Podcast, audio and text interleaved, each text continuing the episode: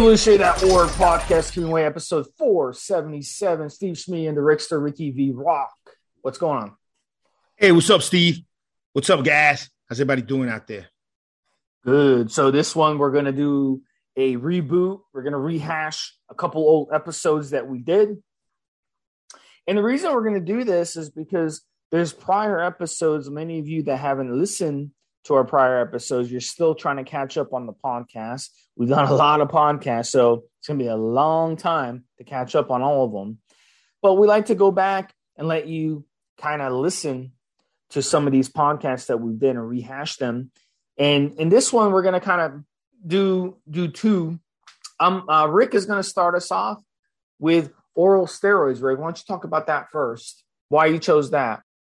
Uh, well, oral steroids it's a question that comes up a lot on the forums. There's always questions about oral steroids almost every day, and and there should be. They're, they're very concerning. Uh, you could definitely uh, your liver, your organs, the way your body works could surely be affected by using them. They are the most toxic out of the steroids you can take are, are oral of the steroids that are modified. And um, I over a decade ago we released a product called N2Guard. That's going to N as a need, to the number two guard, G U A R D, and n2guard.com. That's the product. It's the product for bodybuilders on oral steroids. It's definitely that product that guys on the source, on the juice, on the steroids are gonna are gonna want to use and are going to need. So um, definitely oral steroids. It's a good one to uh to retouch. Again, N2Guard, my product, guys. Check it out. We got some uh, incredible products. I have two really good sleep aids in my store right now. If you go to my store, needtobuildmuscle.com, and click on the health and wellness, you're going to find both N2Sleep and Nutrabol 677. Now, N2Sleep is just a, a good formula to get you sleeping at night, nice and sleep, nice restful sleep, even if you are on some of the androgens. It's specifically formulated for guys who are suffering from some insomnia from the androgens, maybe a little bit anxiety, extra anxiety from the steroids.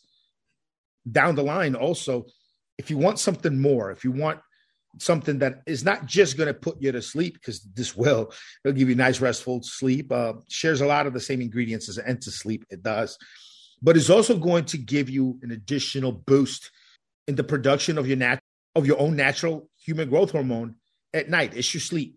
So at night, as you're laying bed and you're sleeping, it's when the it's the time when your pituitary creates secretes the highest amount of human growth hormone in your body. It's released during this time. Well, when you use Nutrabol 677, you're just going to get that much more of a release. It's going to just how we can reliably make natural testosterone boosters that work.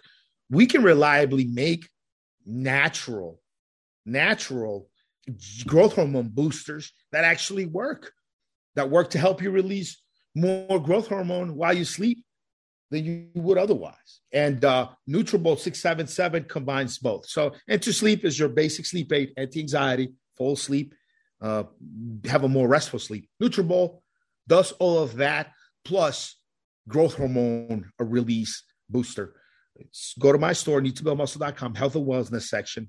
And um, that's all I got, guys. So now, without further ado, right, Steve? Uh, my episode, Oral Steroids, episode 381. And what is uh, your episode, Steve? Yeah, we're going to talk about 316 aromasin. And the reason we're going to do that, aromasin is a very important aromatase inhibitor. It's a suicide aromatase inhibitor. And a lot of people don't understand aromasin because they listen to a lot of the wrong people out there and you're missing out.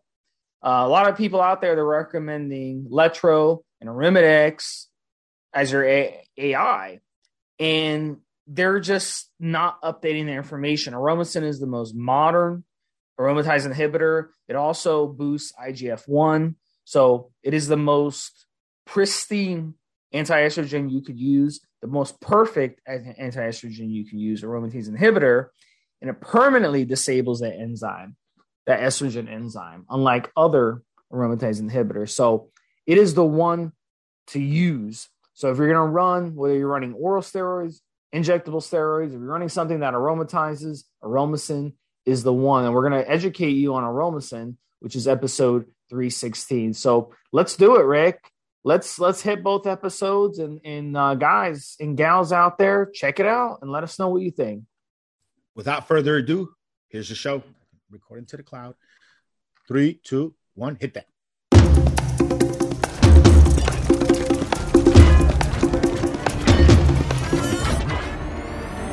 Evolutionary.org podcast coming your way. What's up, guys? This is episode 381 Q&A. We answer all the questions you guys send in. Steve Smee here and the Rickster in the house. What's up, buddy? Hey, what's up, Steve? What's up, guys? How's everybody doing out there? Good. Not much. Not much, bro.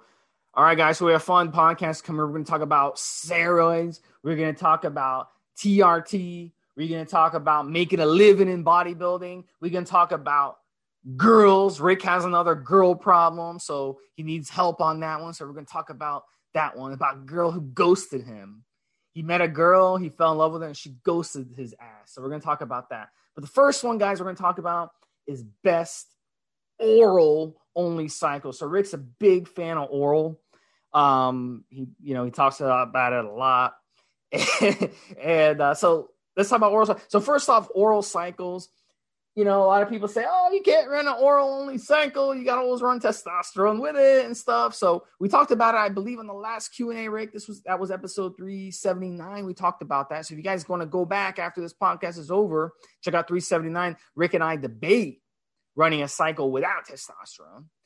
So we're talking about oral only cycles. Now, I would say a good solid 30, 35% of my clients who come to me, they straight up, they don't want to run injectables. Okay. There's a lot of taboo behind injectables. They don't want needles around the house. They got kids, their wife, their husband, their boyfriend, their girlfriend, whatever, don't want to see their injectables. They don't want to see needles laying around. So they'll run oral only. It's a big percentage, guys, of guys that are doing this. I've known guys that run oral only cycles for 30 years and they look pretty damn good. So can you get away with oral only cycles? Of course you can. Is it as effective as injectables? Is it as effective? Over the long term, maybe not so much. It's not as efficient as injectables. What would you rather do? Do you rather inject yourself once or twice a week, or would you would you rather have to take a pill twice a day for the next six six or eight weeks? So for me personally, I'd rather just inject myself once or twice a week. That's it. I'm, I'm done, good to go. With the orals, I got to remember to take them. I got to remember to have a little meal if I take them in case it gives me a stomach upset. It's a little bit of a pain in the ass. But at the end of the day, a lot of guys do choose. So, so one of the best oral only cycles, I'll bring in Rick on this too. Um, you can you can run um, any oral by itself. I think the best one, let's say you want explosive results one of the one of the best ways you can do that is Anadrol. You can run Anadrol only, 50 milligrams a day for four weeks or five weeks. You'll get tremendous results just on that. You can even run it 25 milligrams a day. You'll get tremendous results.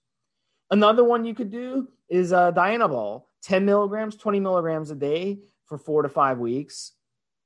Nothing wrong with that. You may want to have an AI on hand in case you start getting estrogen issues. Another one is T-Bol, one of my favorites. Just a cheap steroid. Not as cheap as D-Bol, but pretty damn cheap. You run T-Bol 30, 40 milligrams a day. Same thing with Anavar 40, 50 milligrams a day, five weeks, six weeks. Nothing wrong with that.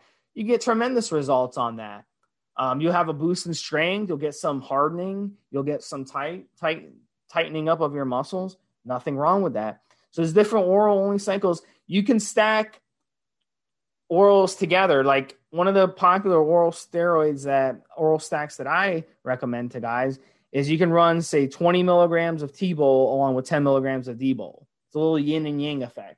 The D-Bol gives a little bit of a of an androgenic kick. The T-Bol is a nice dry hardening compound. So there's different ways you can kind of play around with these these oral only cycles. But really, at the end of the day, any oral you can just run it by itself and you can get some decent results. Um, it, it, it just depends on on the oral, but um, yeah, bring in Rick. What are your thoughts on their best oral only cycles? Well, oral only cycles are are popular. Um, I'm not a big fan of doing oral only cycles. I've done a couple, and I think you need you need much more consistency, more experience to really really get good results out of oral only. Good oral only cycles, Anavar, great oral only cycle. I ran a uh, four week Anavar run, made great results on it. If you go to anavarbook.com, you'll be able to see uh, before and after pictures and be able to grab the upcoming book, anavarbook.com. And that's a great oral only cycle. Uh, Superdrol. Many guys did Superdrol only cycles back when Superdrol was legal to purchase over the counter in the last, you know, last 10 years or so. able to run some hot, strong Superdrol only cycles, get some great results. That's a great cycle to run standalone. Anadrol, if you're competing, powerlifting, Anadrol only cycle. Incredible, incredible cycle to run for strength. Dianabol only cycle. A lot of people uh, uh shit on Dianabol only cycles. A lot of the vets try, like to shit on Anabol on Dianabol only cycles. It's great for strength, not as good for a, a powerlifting competition as Anadrol would be, but great for strength. It's good also for gaining muscle mass. Um, won't you won't look as good aesthetically as you would on an Anavar only cycle, and you do gain a, quite a bit of mm-hmm. water weight, which goes away after the cycle is done. So a lot of people like to shit on the animal only cycles. I think they're fine. I think as long as you're working out hard, as long as you're eating lean, as long as your expect- expectations are realistic, where you know you're going to uh, get puffy and lose some of that puffiness once you get off of this stuff, I think you're good to go, man. I think you're I think you're quite you're quite all right, quite fine to to deal with it, to do a um a good Dianabol only cycle. Uh, what are other good mentions for uh for uh oral only cycle? Uh, SARMs, SARMs are great oral only cycle compounds to to be doing. Winstrol, great oral only cycle, especially if you're if you're trying to look a certain way by a certain date. Maybe you got a trip, nice uh, trip you're going to to the beach. Maybe you have a photo shoot. Winstrol help get you there. Good, good ways of the way. And I think, you know, off the top of my head, those are probably the best only cycles. Uh, females, females are may may may only should only do oral only cycles. Females, uh, Anavar, Winstrol, oral primobolan. There really aren't too many steroids out there women should be injecting, especially uh, steroids that have ester chains are injected. If the female starts to see some side effects from accumulation of that ester after second, third, fourth shot, even if she discontinues it, still in for a ride. There's still more side effects coming for the next few days, maybe weeks if she's on it. So oral only cycles are really good uh, for females. Um, that's it, man. That's my whole spiel on oral only cycles. Steve, did I miss anything?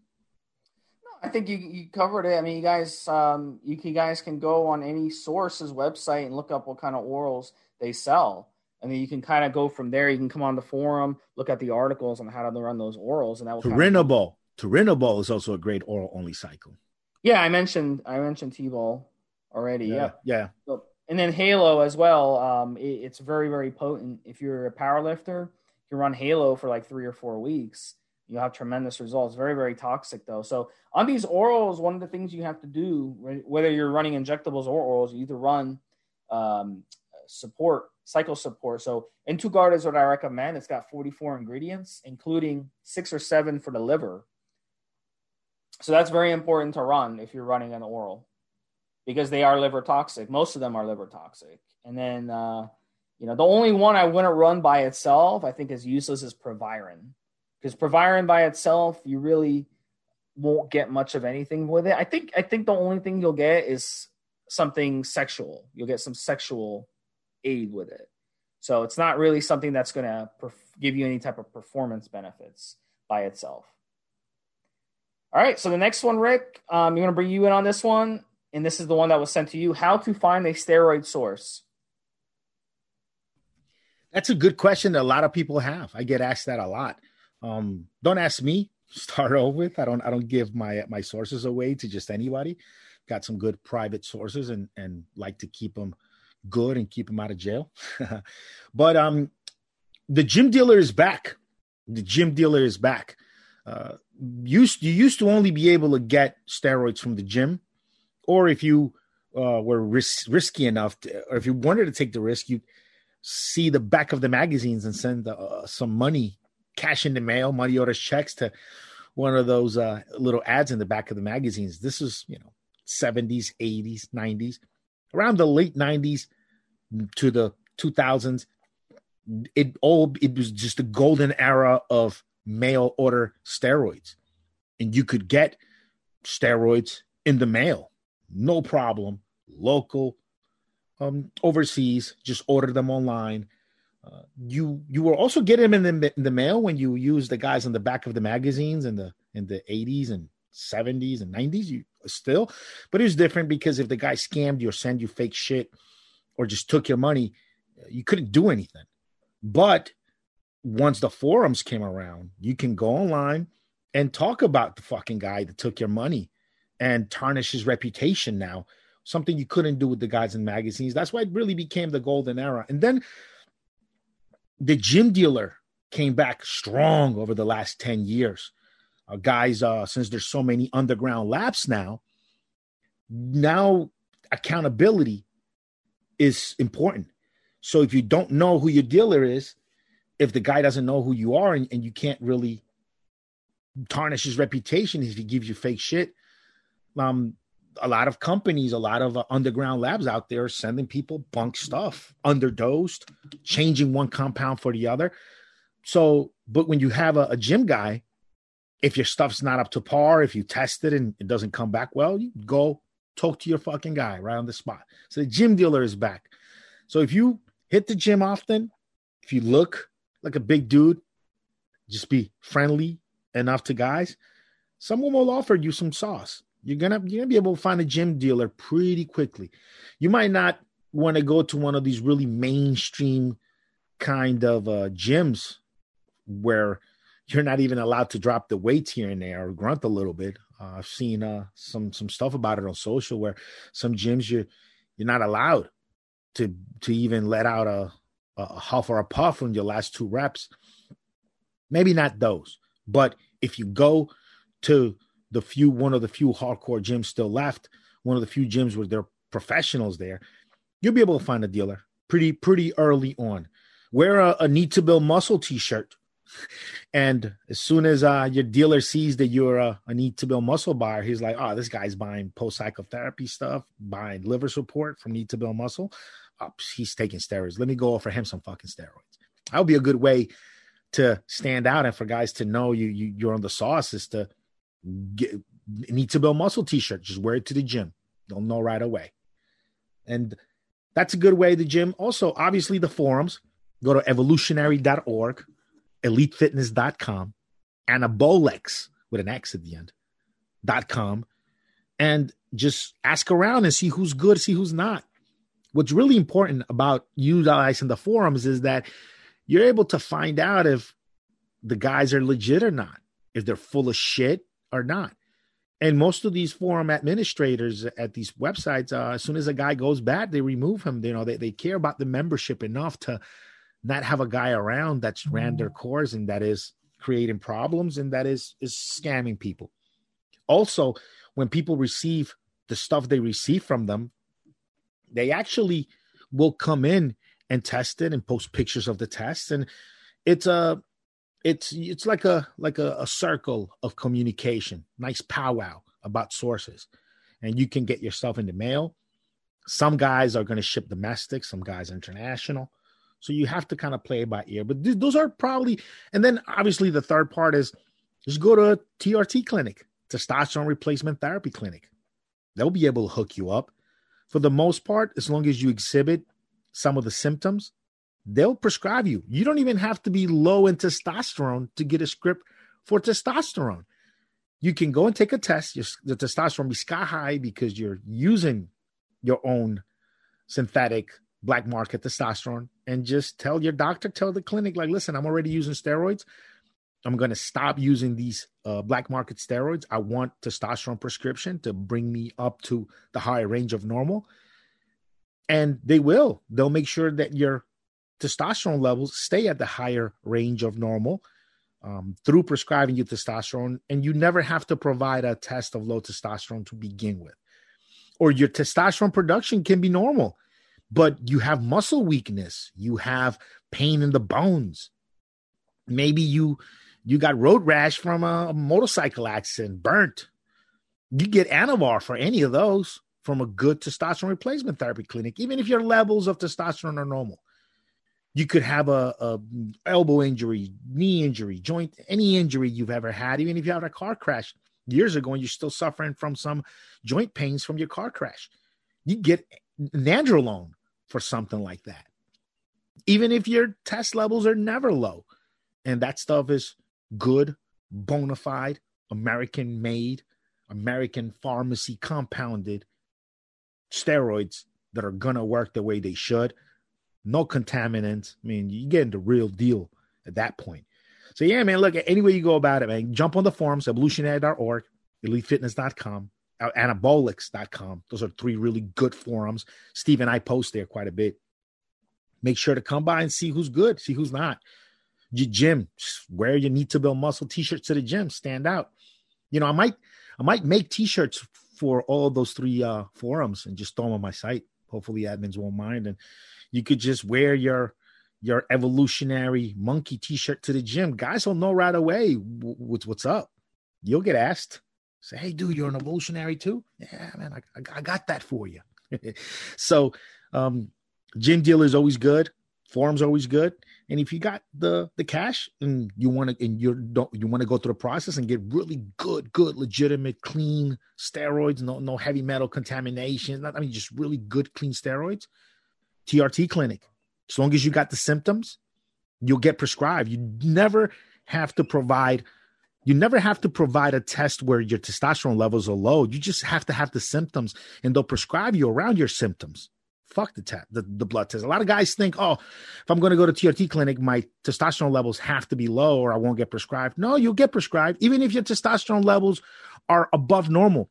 You just be honest and say, look, I was injecting black market testosterone. Um, now my levels are going to drop. I'm going to get depressed. I'm going to get feel shitty. I'm going to get suicidal. So I need you to prescribe me legitimate testosterone that'll just let me land at the high range of normal. And a good TRT clinic, good testosterone replacement therapy doctor will do that for you. So uh, those are the best ways, man. Did I miss anything, Steve? No, you summed it up, guys. And at the end of the day, you can always just hit me up on the form, Steve SMI, and I'll I'll lead you. I'll lead you in the right direction. You know what I'm saying? So we're we're here to help, guys. Uh, I, I don't like when people come on the form like, oh, you know, you need to, the you know, put in the work. You need to we're not going to give you a source. You know, you need to put in the work first. I'm like, oh, I'm like, dude, you know, why? So they can get ripped off? I mean, with the bitcoins and stuff, you send someone Bitcoin now, that's like cash. They could take your money and run. So you just come hit me up. You know, I'll take, I'll make sure you know you guys get sent in the right direction. You know what I'm saying?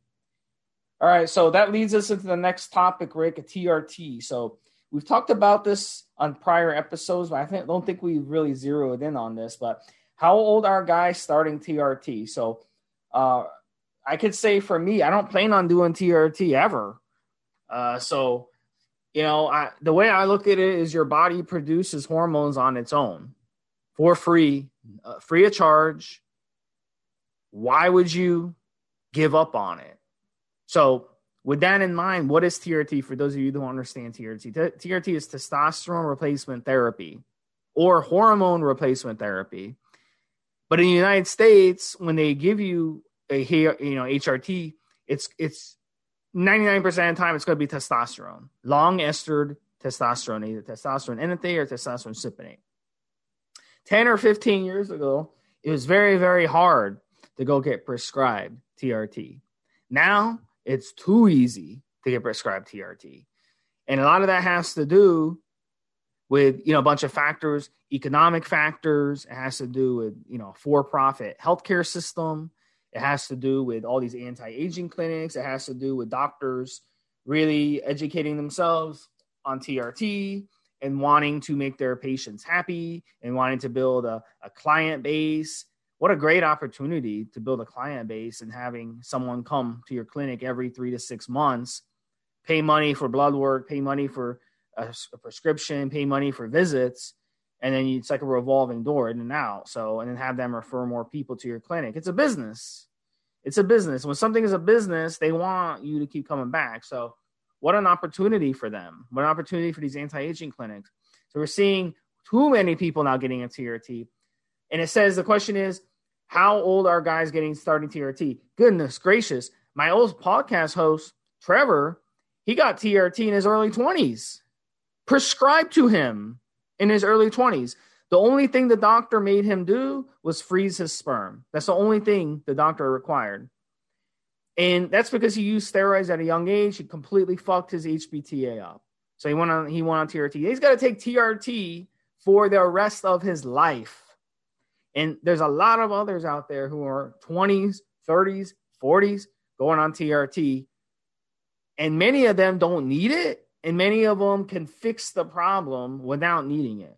So, in my view, it's way out of hand now. It's getting way out of hand. Everybody is going on TRT a lot of these issues that guys are dealing with, either sexual dysfunctions, depression, mood issues, stresses, all this stuff, is not solved just by taking testosterone. In 98% of situations, it's not solved by taking testosterone in the first place. You still have the same problems that you had before. So we have a very dysfunctional society where we do a drug for every ill. And um, I don't take any drugs, guys. I take nothing. I function completely normally. I don't take anything. I don't need anything. You know, humans have been around 2 million, 5 million years, whatever it is. In all those millions of years, did they ever need a drug to survive? Did they? They didn't have drugs and they still managed to survive and grow in population. Every animal on earth in the wild do they take drugs to survive? No, they manage to survive without drugs. Animals in captivity, our pets, ourselves, we're on tons of drugs. We're on tons of drugs. So it's it's a damn good scam that we got going in society. When you take your pet to the vet, it's like taking your car to an auto mechanic, and the vet tells you, "Oh, you got all these things wrong with your dog, all these things wrong with your cat." I'm to write you these prescriptions. It's a nice, good scam they have. You do the same thing with us, guys. So my my lesson in this, works. Rick may have a completely different perspective. I have no idea. He's going to get his his take, but my take is on it. Before you decide to go on TRT, fix your root problems first, and then there's a possibility you may never even need a TRT to begin with. Low testosterone levels can be fixed. They can be fixed. And a big problem with low testosterone levels is a lack of minerals in your body. Because if you have low amounts of minerals, you're not going to be able to produce testosterone. Why do we have a low amount of minerals? Gut problems, diet deficiencies. These are reasons for low minerals and low testosterone levels. And a lot of these problems are not your fault. I, have, I can't stress this enough. It is not your fault that your parents fed you crap your entire life. It is not your fault that you grew up next to a fucking coal factory. It is not your fault that your parents were buying crappy water your whole life and you're drinking crappy water and, and drinking soda and eating cereal and all this crap and milk and all this other stuff that destroys the minerals in your body because they do destroy minerals in your body. Water, poor quality water, milk, soda. These are acids. They go in your body, they leach your body of minerals. When you leach your body of minerals, your testosterone levels drop. So, as an adult, once you hit 30, 35 years old, you're like, shit, I got low testosterone levels. What the hell do I do? Yeah, then you go on TRT for the rest of my life. So, that's my rant on it, but it's out of hand right now. TRT, everybody's going on TRT. It is out of hand. So, before you do it, you know, just give it a shot, guys. Give it a shot at fixing your your root issues. I'll let Rick uh, give his uh, two cents. Yeah, so TRT guys are getting on TRT almost at any age. that you feel like it. Yeah, we're talking about doctor prescribed TRT, right? Yeah, but you could you could be in your mid twenties, uh, go to go to a TRT clinic, your te- testosterone levels be twice the higher the normal range, and just tell the doctor, hey man, I've been injecting, I've been j- injecting testosterone on my own. I want to stop injecting black market testosterone. I'm afraid it has heavy metals, contaminants, pesticides in there and I'd like you to prescribe me enough testosterone so that I, so that I can stay at the higher range of normal and not crash and not get depressed and not have libido problems and all the problems that are going to come with me le- dropping the testosterone fully. Can we do that? And chances are the doctor, good TRT clinic, he's going to say, yeah, I'm going to prescribe you 100 mgs a week, something along those lines. And you come in for testing in about a month or two, and your testosterone levels need to be at the higher range of normal. If they're above normal, I'm going to pull your script because you can't be taking other stuff with along with this script. If they're at the higher range of normal, which is where I want to put you at, then I'll continue to give you that same script for testosterone. Talk about TRT, testosterone replacement therapy, because hormone replacement therapy really it's a broader term for everything from growth hormone, peptides, you know other you're you're adding other other hormones not just testosterone. But for testosterone for trt for testosterone replacement therapy the only thing you'll ever be prescribed is testosterone. Anavar nandrolone which a doctor can prescribe to you are there for other ailments even if your testosterone levels are normal you can get a script for for anavar for oxandrolone if you have other medical issues going along with it i just mentioned that on the last on the last subject we just discussed. So it's really important for you to understand and know what your what your testosterone situation is. So uh TRT nowadays, any age, pretty much any age, you you, you can go get TRT. Um, and and it sucks the way I'm going to describe this, but it is if if you go if you're 25, you go to the doctor, your testosterone levels are normal, chances are you're not going to get testosterone replacement therapy because your levels are normal. But that same 25 year old goes to the doctor with higher than normal testosterone levels, higher than normal. Says, I've been using steroids. I want to get off of testosterone. I want you to put me on testosterone to have higher, to have high, high range of normal levels. Then you might get a script. Then you're actually in the ballpark to getting a script. A good hormone replacement therapy special a doctor a good doctor that specializes in hormone replacement therapy should not or would not ask you to let your testosterone levels crash and to provide a, a lower than normal testosterone level test crashed from your cycle in order for him to prescribe he would help give you a soft landing and put you on a trt dose as long as you promise to stop injecting testosterone so that in a month or two you can provide a test a, a test a blood test that'll show that you're in the high range of normal. So pretty much at any age, um, naturally, and and and hopefully, what age would you want to put yourself on TRT? You wouldn't.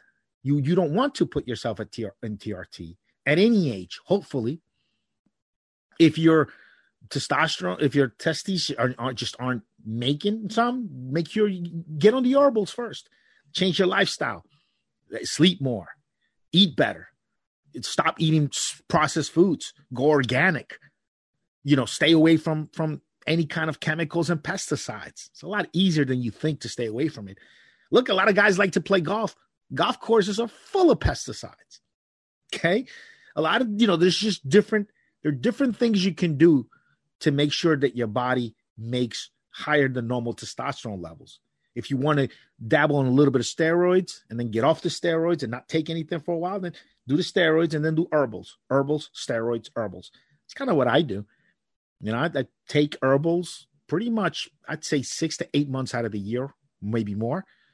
And I'm on and I'm on steroids probably nowadays about three, maybe four months out of the year. Usually about three, three months out of the year. I run maybe one or two short cycles every year just to get me where I uh, just to keep me where I need to be. And then the rest of the time I'm on I'm on herbals.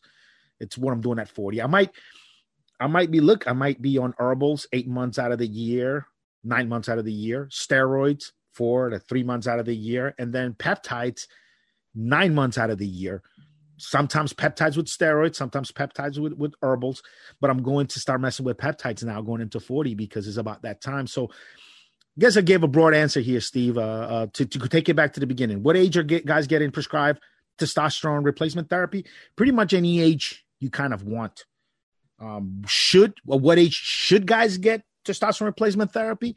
You shouldn't. You shouldn't. You should not ever get into a situation where you need to take a shot in order to just be normal. You'd want to really address the lifestyle issues, the environmental issues, health issues, address them in any way you can before you just get get on the on the pipe, man. Get on on the on the testosterone shots every every week, every other week.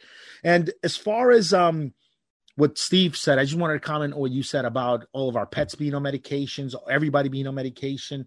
Look, you got a couple of things going on. One, you have a lot of environmental issues. And second, we've basically removed natural selection from the equation. So once you remove natural selection from the equation through chemistry, through medicine, through uh through just lifestyle changes, now you have a lot of people and a lot of pets, animals walking around that maybe wouldn't have survived if they didn't get huge shots of antibiotics and, and medications early on in their life. You got a lot of people and a lot of animals, organisms living uh, to old age and reproducing to old age, passing down faulty genes, you know, genes that wouldn't have survived uh, certain diseases, certain changes in weather, would just wouldn't have made it because natural selection would have picked us out a long time ago. Look, I'm one of them. I've had had a lot of issues with my lungs, in, in, infections in my lungs as a child, uh, ear, nose, and throat infections very early on in my life. And the only thing that kept me alive, kept me from fucking dying, is just copious amounts of antibiotics that I received at that age. Had it, had I not had antibiotics not been available then, and technology not been where it was at when I was a young man, I would have died off, and I wouldn't have had three kids, all three of which have also had lung issues and ear, nose, and throat infections uh, very early in their lives. It's just the way it is. So it's one of the reasons why we get a lot of people on on medication. And also, look, once you've made it to a certain age, you really ought to manipulate your health naturally through good foods, good lifestyle, good mental state, as well as what you put in your body. You really want to really want to be that guy. You know, you really want to make sure to to to heal your body naturally through the foods that you eat, through your lifestyle, and through your thoughts, to just your, your, your thought pattern, your mood, your attitude towards life. You know, because we're already at a loss. We're already we've natural selection has been out the window for humans for a couple thousand years already, more, few thousand years. Humans have had no natural selection really affecting them to that to, to a great degree. And then we developed antibiotics in between the two world wars. Antibiotics were just, you know, around World War time, antibiotics came on the scene, and then you really had a bunch of, you really had a bunch of people uh, surviving diseases that would have wiped them out otherwise. So um, that's just my my my little uh, spiel on on response to what you said, Steve, about about factors making us weak and and our pets being on medication it's you know it's what you get i guess. So we are we are getting weaker as a species then. We are. It's just like our pets you know when a when a cat gets old and it starts slowing down and stuff and it's sick you know it's it's going to get eaten by or killed by another cat that wants its territory. But our house cat doesn't have that. So it will just it will just keep living and we would basically take care of it and give it all the drugs it needs to, to prolong its life. And you know, and so yeah, that's an excellent point for sure. So yeah, we're, we're going we're we're going to start swinging into depopulation now, because what ends up happening is uh, when when countries and people uh, become more affluent, we gain we we have more money, more knowledge. Then you want to have less kids. It's it's really only humans with lower, way lower levels of educations, opportunities, and wealth that are having a lot of kids. Most people that are educated, affluent, you know, get to the higher echelons of of society in any degree are the people that are deciding. So, what are you saying that you're uneducated? So, what are you saying that you're not uneducated? well, I have I have uh, I have three children, uh, and there's three three of us. So it's two women, myself, three kids, three children. So when you look at it that way, um, we've only we're only having one child per person, and that's wow. that's you know that's along the lines of of neutral to depopulation. Now you have sometimes couples that'll only have one child, or couples that have no children. That's kind of along the lines of what you get. Look, if you if you only have one child per person, uh, if each couple only has two kids, we're still depopulating because there are people that are going to die without having enough children. So you know we're we really are on that depopulation. Uh, yeah. depopulation I'm surprised. I'm surprised you said that. That you're going to go in the other direction because our fertility rates are dropping substantially. Um, in the United States, there's actually a sper- sperm shortage. So, and one of the reasons of that is all the things we've discussed all the things we've discussed have led to a storm storm. So what's going to happen over time if this continues is nature will basically punish us and we won't be able to reproduce anymore. I actually made a movie about this. Um, people people that want to get pregnant and get and, and and and create new children because they can't uh physically, science will give them away to. Science will give even if you, you don't have to have a lot of money, uh, even uh, a lot of procedures, a lot of medications like Clomid are very very inexpensive uh, for people to have when they want to have children. So even there there, there aren't you're not going to find a huge number of couples out there that want to conceive and can't. Uh, they're also you know embryo i mean there's just so many things science and can provide to give people a chance to create new lives that and for the for the purpose of the conversation now we're talking about population right um, adopting is probably not doesn't come into the picture. We're talking about creating new lives. So yeah, I mean, if you if you have the education levels and and a little bit of the money, don't don't need a lot, a ton. You can create new life even if there's a problem with sperm count and all that. But no, apparently, um, from everything I've been seeing, it's only people that have less access to education, less access to the internet, less access to healthcare that are actually having more children. People that have the opportunities to to to to go to college, that have the opportunities for to further their education, access to the internet, access to to medical um to medical uh, care. Those people are having less children, are either having no children or one child per couple or two children per couple, which still puts us in a realm of depopulation if if a, a couple only has two children, two offspring. Yeah, that's interesting topic. We'll have to talk about that next one. Uh, so next one, I want to bring you in early on this one. Next one I talk about is can you make a living in bodybuilding? So Rick, I believe that you are making a living in body. I could be wrong. I, I don't know. I think you were a Bitcoin investor. You were, we were talking about a couple weeks ago. But like, are you you know you make a living in bodybuilding, right? Am I wrong? Now you could definitely make. I would call it just fitness, general fitness. Can you make a living in fitness? Fuck yeah! Look, you can make a living doing anything you want any hobby that you have that's a hobby, you're most likely spending money to exercise that hobby. Somebody is making money from that money you're spending on your hobby, whatever it is. Like you like to take your cat out for a walk on a leash. I'm sure that guy who made the leash that you purchased to take your cat out on walks because you like to put a leash on your cat. he, I'm sure he made some he made some money there right? Because you like to put your cat on a leash and have him climb a tree. right. So, look, even making leashes for cats is something you make money at. So, if fitness is something you are interested in, bodybuilding, can you make a living as a bodybuilder? Fuck yeah, you can make a living as a bodybuilder. If you're a good top level guy mm, and you can win some shows, look, now you got social, so you can get endorsement deals. Um, look, there's a, a huge uh, uh, SARMs uh, manufacturer, uh, supplement guy, enhanced athlete um, they're now sponsoring the Mr. Olympia. Big Ramy is being sponsored by them, and I'm sure he's getting a good bit of money for it. Uh, Big Ramy also spends a good bit of money on his cycles, I'm sure, before he steps on stage. But that that money that he spent on his cycles to get that big to go on stage, he now gets to make back not in prize money because shows don't pay that much, but he gets to make it back now in endorsement deals, endorsing uh, supplement companies.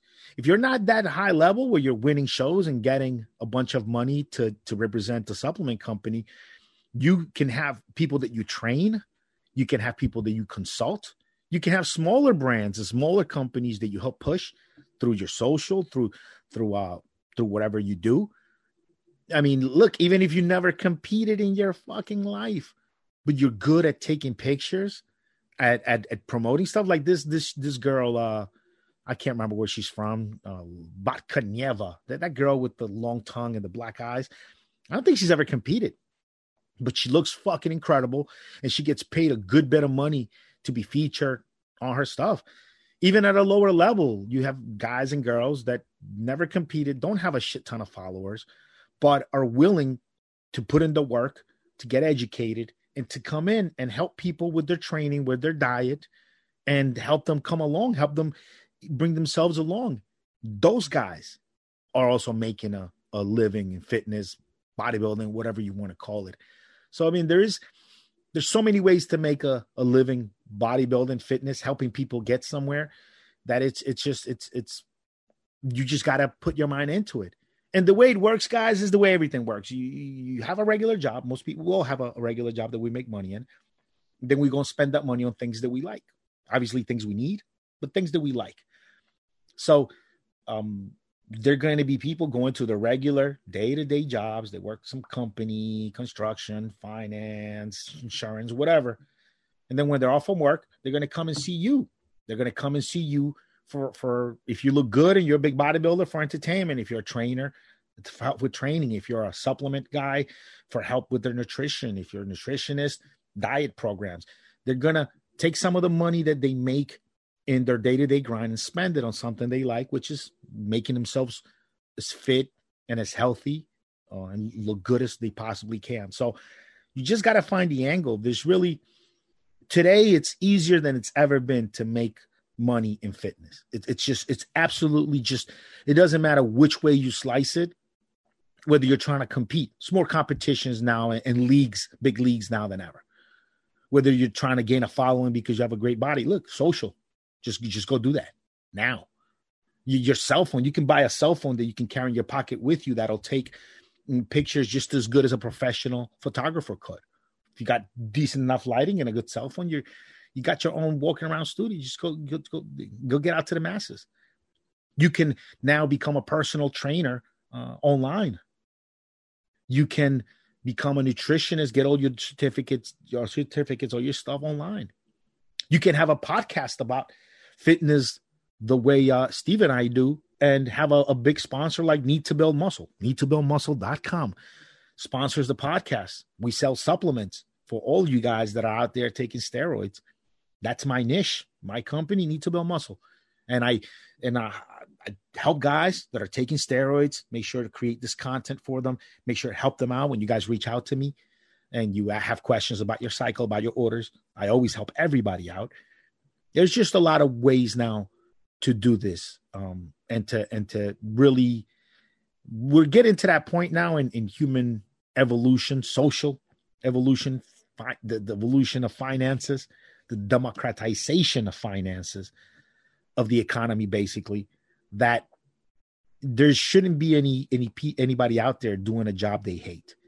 Everyone should be able to do something they love to make and make a damn good living doing it because the barriers to entry are, are pretty much all gone for the most part everywhere.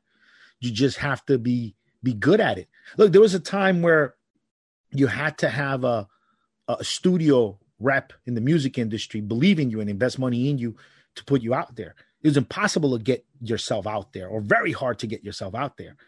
Now, after SoundCloud, anybody can get out there without waiting for a studio to to to do it for them.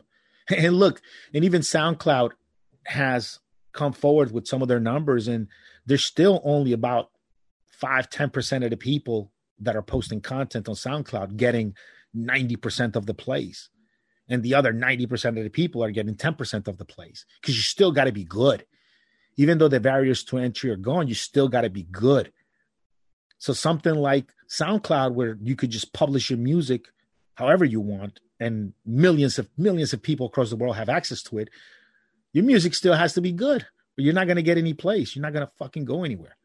So all you have to do now is there, there are no barriers to entries, and there's nobody you have to ask for permission to do anything you want nowadays. You just go and do it. all of the information on how to do what you want to do. Most most of all of it's going to be free.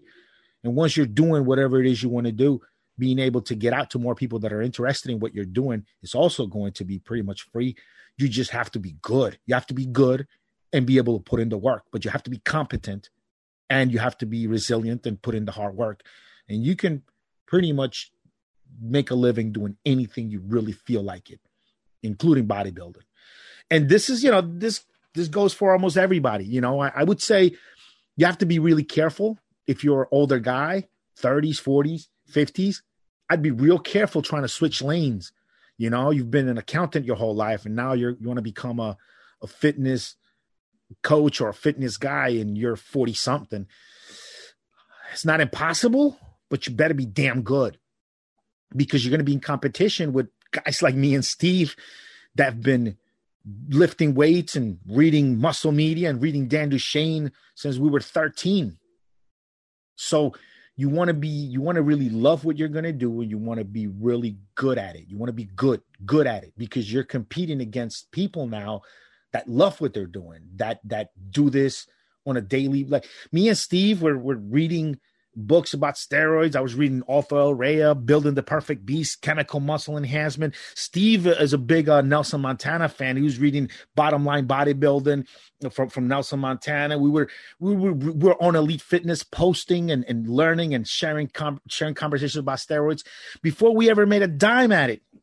Before Steve and I ever made a fucking penny with anything to do in the fitness industry, we were out there talking to people, sharing information, arguing with people about what we thought the the real chemistry or the real training or real diet was, where there was no money on the table for it.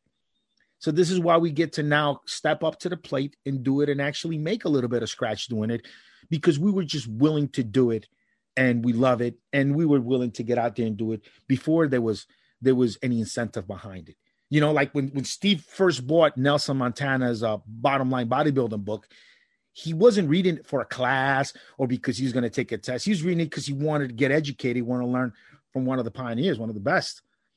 So, you know, same same thing with me. I, I read Nelson's books, Arthur L. Rea, God rest his soul, Chemical Muscle Enhancement. Read that book front to back, probably four times. Building the Perfect Beast went through that one too. Bill Llewellyn stuff.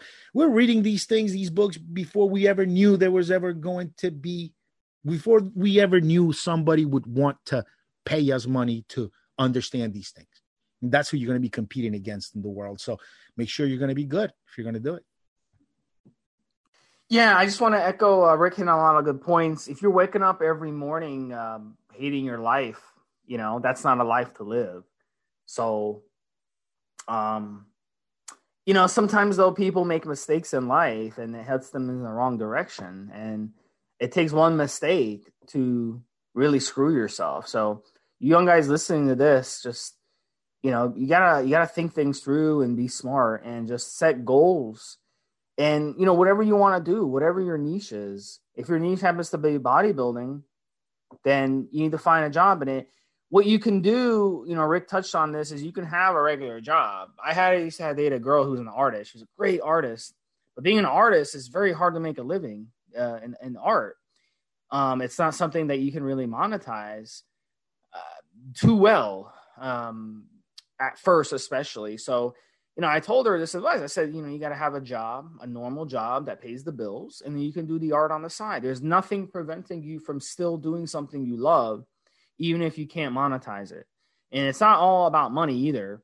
You know, a teacher, elementary school teacher, they don't make shit, but they do it because they love the kids. They love their kids. They're doing something to educate these kids, right?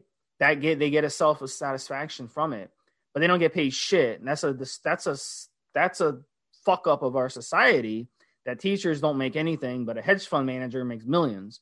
That's a fuck up of our society but at the end of the day, you know, teachers still they wake up early every morning. They go to they go to school. They come home late. They grade papers all weekend. I know I dated one. I dated an elementary school teacher. Fucking ridiculous. But at the end of the day, they love doing it.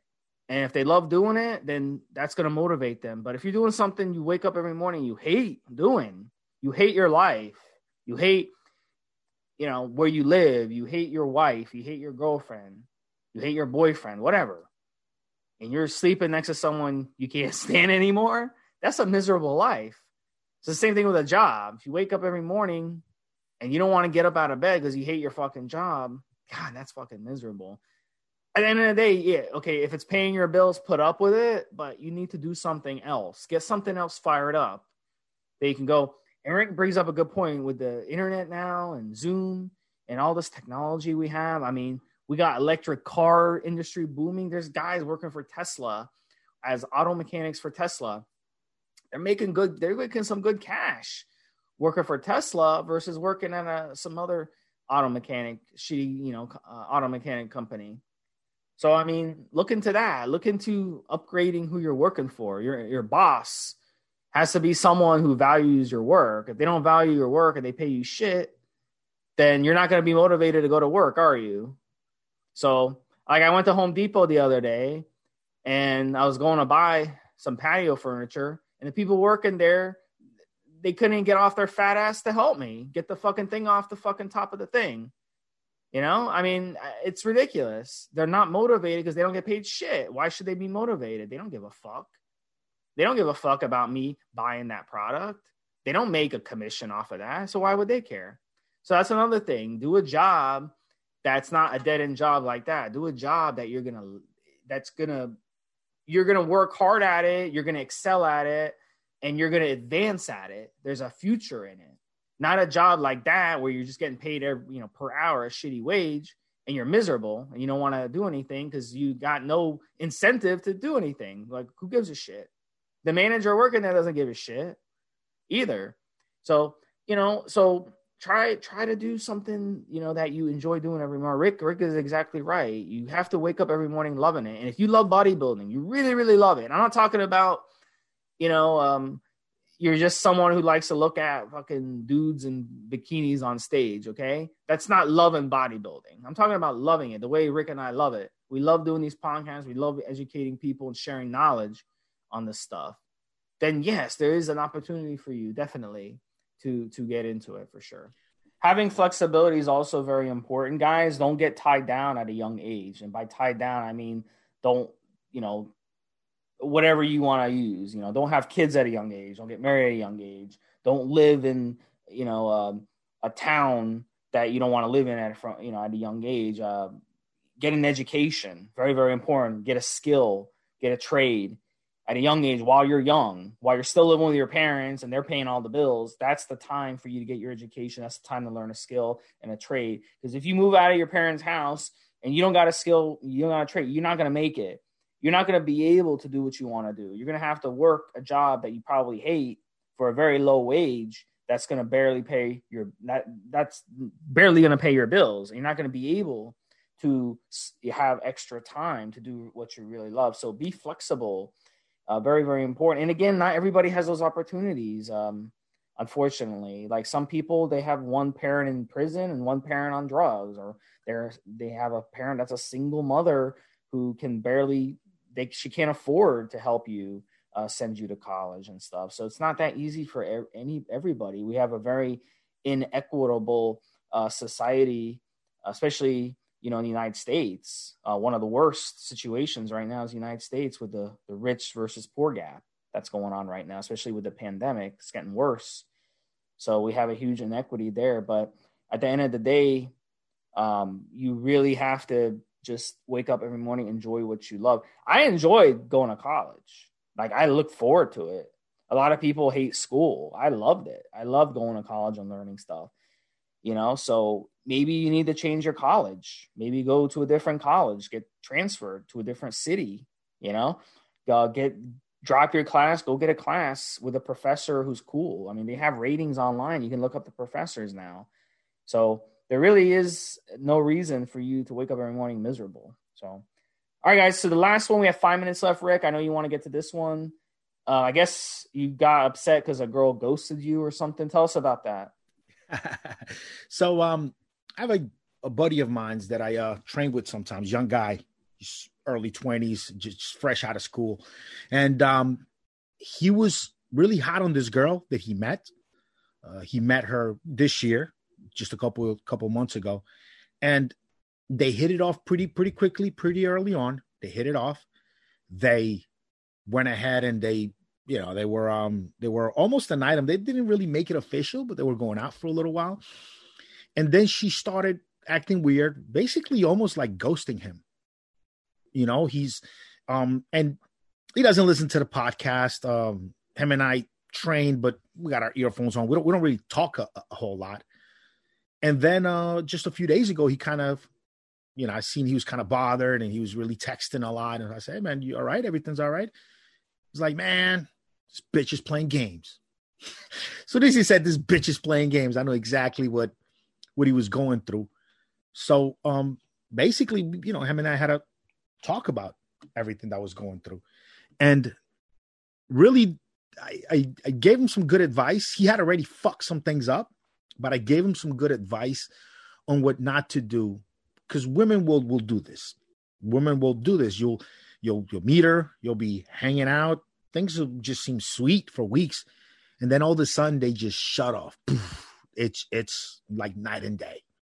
You know they start acting different, and I don't think women realize they're doing this. They're not consciously doing it, but they're subconsciously they're testing you. They're they're testing your your manhood. They're trying to figure out if you're a bitch or if you're a real man. And so um he already fucked some things up. Like he had like he done what most guys do when a female pulls away, which I'll, I'll go over some of it here. One, he apologized. He thought he'd done something to upset her when he um really ain't done shit but he thought, oh, maybe she was really upset about this this one thing I did that day. Maybe she was upset about the way I worded this text a few days ago. And that's kind of no, man. Don't apologize. If she starts pulling away, do not fucking apologize. That's gonna make you look even weaker. It's gonna make you look like a real bitch. If you do something wrong, you be a real man, you apologize at the moment, right at the spot that you do it. That's a real man. But if she's pulling away, and then you start in your brain thinking of things that could have happened to offend her and trying to apologize for sh- all that shit that she might have already forgotten about that's real that's a real bitch move also sent her flowers at, at the job sent her flowers at the job gave her a, a gift she lost her her uh, earpods or something he replaced them 250 something dollar item it just just big gift don't fucking do that especially she's pulling away. If you want to give a lady a gift, it's because she's deserving of it. She's giving you her time, her energy, her love, and so you you're you're sharing some of your uh some of your hard work with her through gifts, but not not because she's pulling away. You don't fucking do that. That that pressures her even more. He also did another thing that men do that's really stupid. He he kind of declared his love, confessed to her, he said, you know, I, I don't know what's going on. You're pulling away. I really do like you. I really do love you. You know, I, I care about you. I got feelings for you. This is serious. You know, I'll change for you. Don't fucking do any of that. Don't confess your fucking you don't confess your love that way. Don't do it. You show your love. You don't you don't say shit like that, especially when she's pulling away, dude. You can say things like that if you're staring into each other's eyes the moonlight candlelight dinner, something you're in that road, you could say stuff like that. Now when she's pulling away in a fucking text, it's just gonna make her even more crazy. Um, he started, you know, being more trying more, and then finally, the the moment that I spoke to him, he says, "Bitch is playing games." He was telling, "Don't ever talk to me again.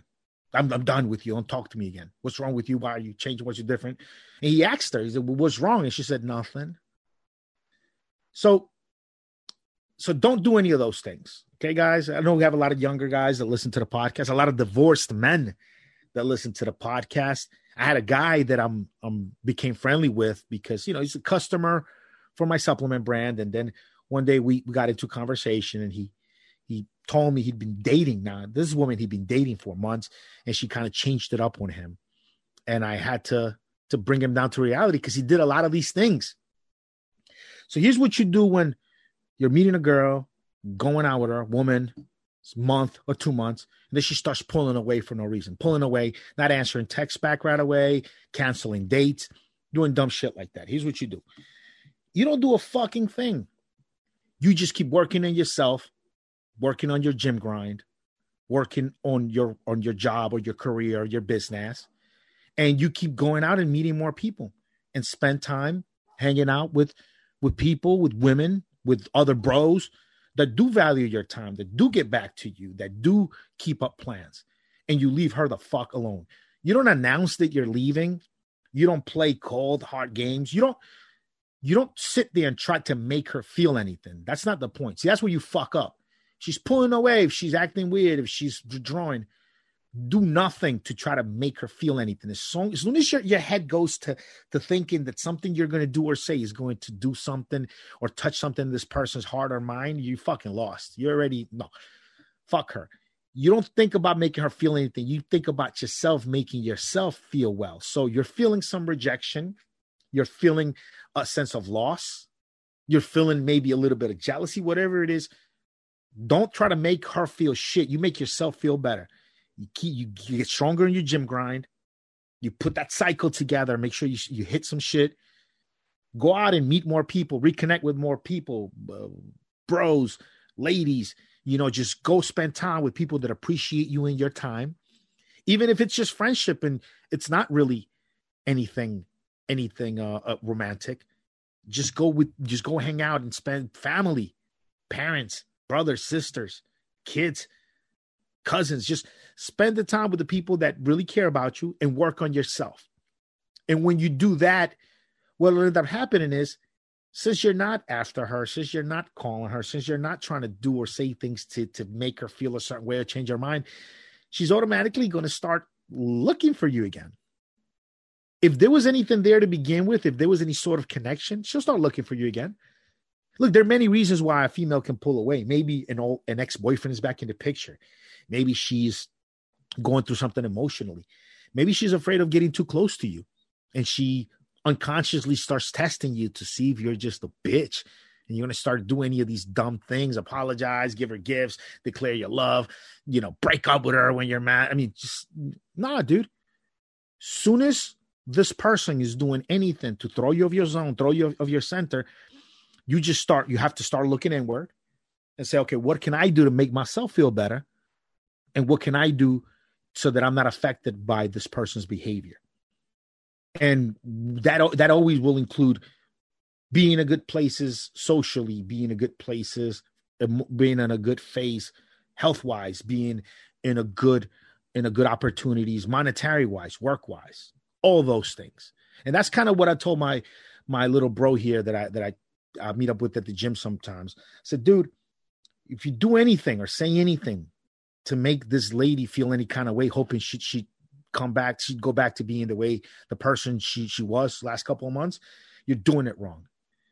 You have to look inward. You're the one with the problem. You're feeling some type of way because she's acting some type of way. Now you're feeling some type of way. You shouldn't let your emotions be bothered by the way this person is acting, especially if they're not even behaving in a, in a, in a way that you're that you're really happy with. So what you need to do is leave them the fuck alone, step back, and just work on yourself. And when she texts you, when she talks to you via text, just say, "Hey, great to hear from you. Let's let's make a fun date." If she's down to go out with you somewhere, great. If she doesn't want to go, then don't fucking sit there and text back and forth with her. Don't give her a bunch of your time. And if she says, "Oh, you're great, let's just be friends," um, I would say, "No, fuck you. I don't want to be your friend. We already had something going. We're going we're going to be something or we're not going to be anything. We can modify what we have. Maybe we can have an open relationship, something casual. Maybe we can modify what we had, but I'm not going to be your girlfriend now after, you know, after having had you as a man, you know, after having had you the way I wanted to have you. Now I have to sit there and be your girlfriend and you're to tell me about other guys you're dating fuck that. We're not we're not doing any of that. So you you're welcome to say hi and check in anytime you want. You're welcome to go and hang out if we're to hang out and do something fun and and you know what I want out of things. But I'm not to be your buddy. I'm not to be your girlfriend. And that's pretty much it, man. I just thought I, would throw that out there because uh, a lot of guys go through this. A lot of dudes out there divorced with kids. Jeez, um, I'm one of them. uh, a lot of younger men uh, figuring out their way around this this whole realm. So it's just one thing to know. And why do women pull back? It's probably a, a, rant for another podcast. So keep listening to the podcast. And I'll tell you guys exactly why a lot of women pull away, even though things seem to be going great, even though you're you're you're making a connection, even though it seems awesome, even though there are no huge events that would make her pull away, she just boom, gone, just pulls away. And then and then with the things that you do in reaction to her pulling away, you push her away even more. I'll, I'll, we'll go over that in another podcast, but I just thought I, I throw that out there. It's a good long conversation I had with somebody this week, and I so I was having it. I'm like, oh, dude, I've got to put this on the podcast. Like, what, bro's got to know. I think I my two cents on this really quick um, is that there's red flags, or should be red flags when you go out. The first three dates you go on with with a person should be red flags. Does she flake out on any of the dates? Is she showing up late to the dates? Does she not remember things that you had talked about on your first date or your second date? Like if she doesn't know by the third date that you don't have kids or you have kids and she's still asking you, "Oh, do you have kids?" Something's wrong. There's something wrong there. Um, a lot of times, you know, uh, with internet dating, you know, she's dating 10, 15 other guys at the same time. So you're talking about pulling back. She could have went out. You could be number two on the list and she's really got her eye set on number one. Number one might be, you know, uh, someone she's more attracted to. You know, you could be number two. So if that number one guy says, "Hey, let's go out on Saturday night," but you had already planned a date for Saturday night, guess what? She's gonna flake out on you. She's gonna be like, "Oh, I, uh, I gotta go um, meet my mom for dinner, or meet my mom's friend for dinner, or my kid's sick, or any of these excuses that they come up with that they've used on me before." You know, and that's what it is. So you got to look at those red flags, guys. If that's if she's doing that, I, my my rule is just cut her off. Cut her off right away because she's going to be doing that with you, even if you guys progress into a relationship, relationship, long term marriage. She's going to keep playing those types of. She's going to be like that with you. People are consistent. Is my point. So I mean, look for those red flags, guys. If she's showing up 15 minutes, 30 minutes late for a date, she's going to be showing up 15, 30 minutes for everything for the rest of your life. She's going to be one of those chicks that show up late for the wedding one day. So I mean, it's consistency, guys. It's consistency with with with people.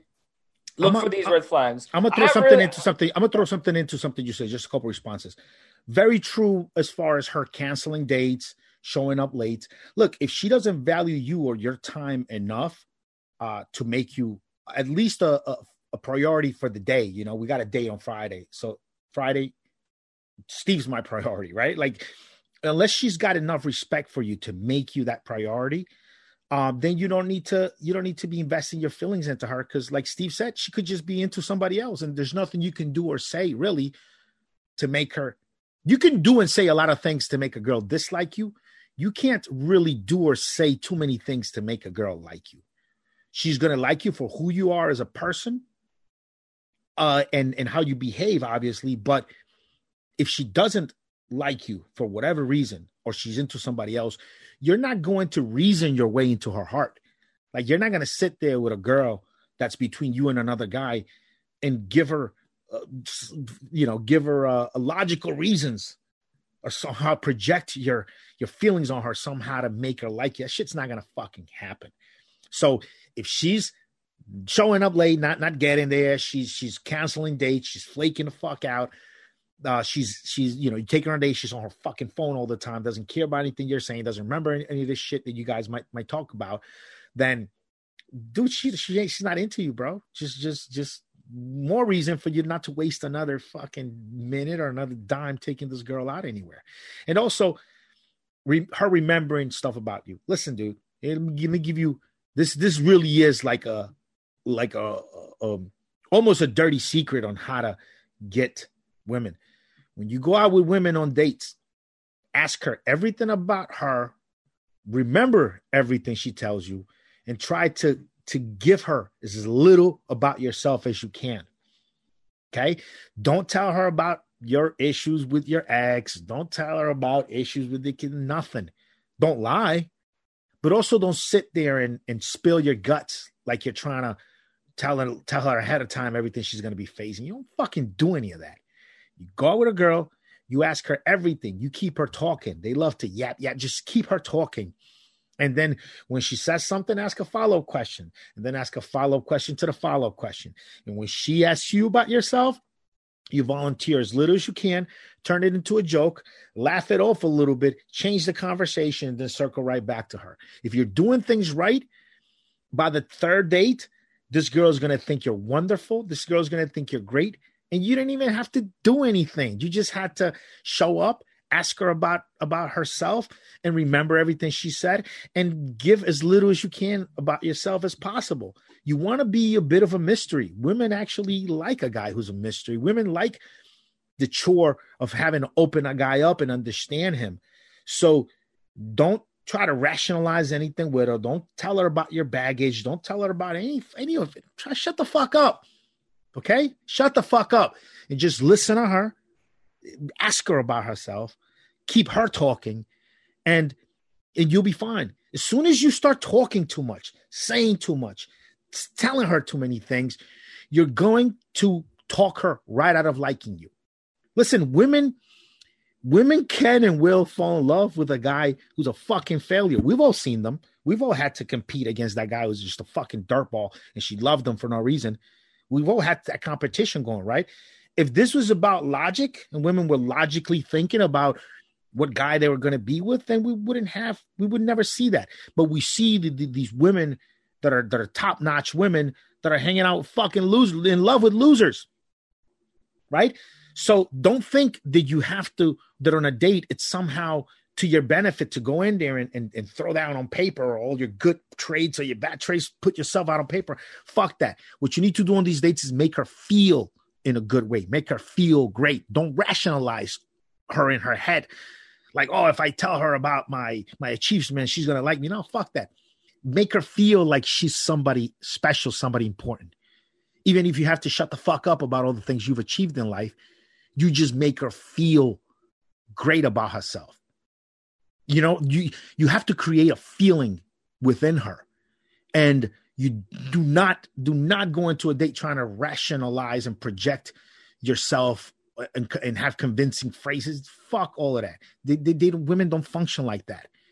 Okay, if women really function like that, they, you wouldn't see a lot of a lot of top shelf women with loser fucking boyfriends. Okay, that wouldn't happen if women were rational. Women, when it comes to romance, they have to feel a certain way about somebody.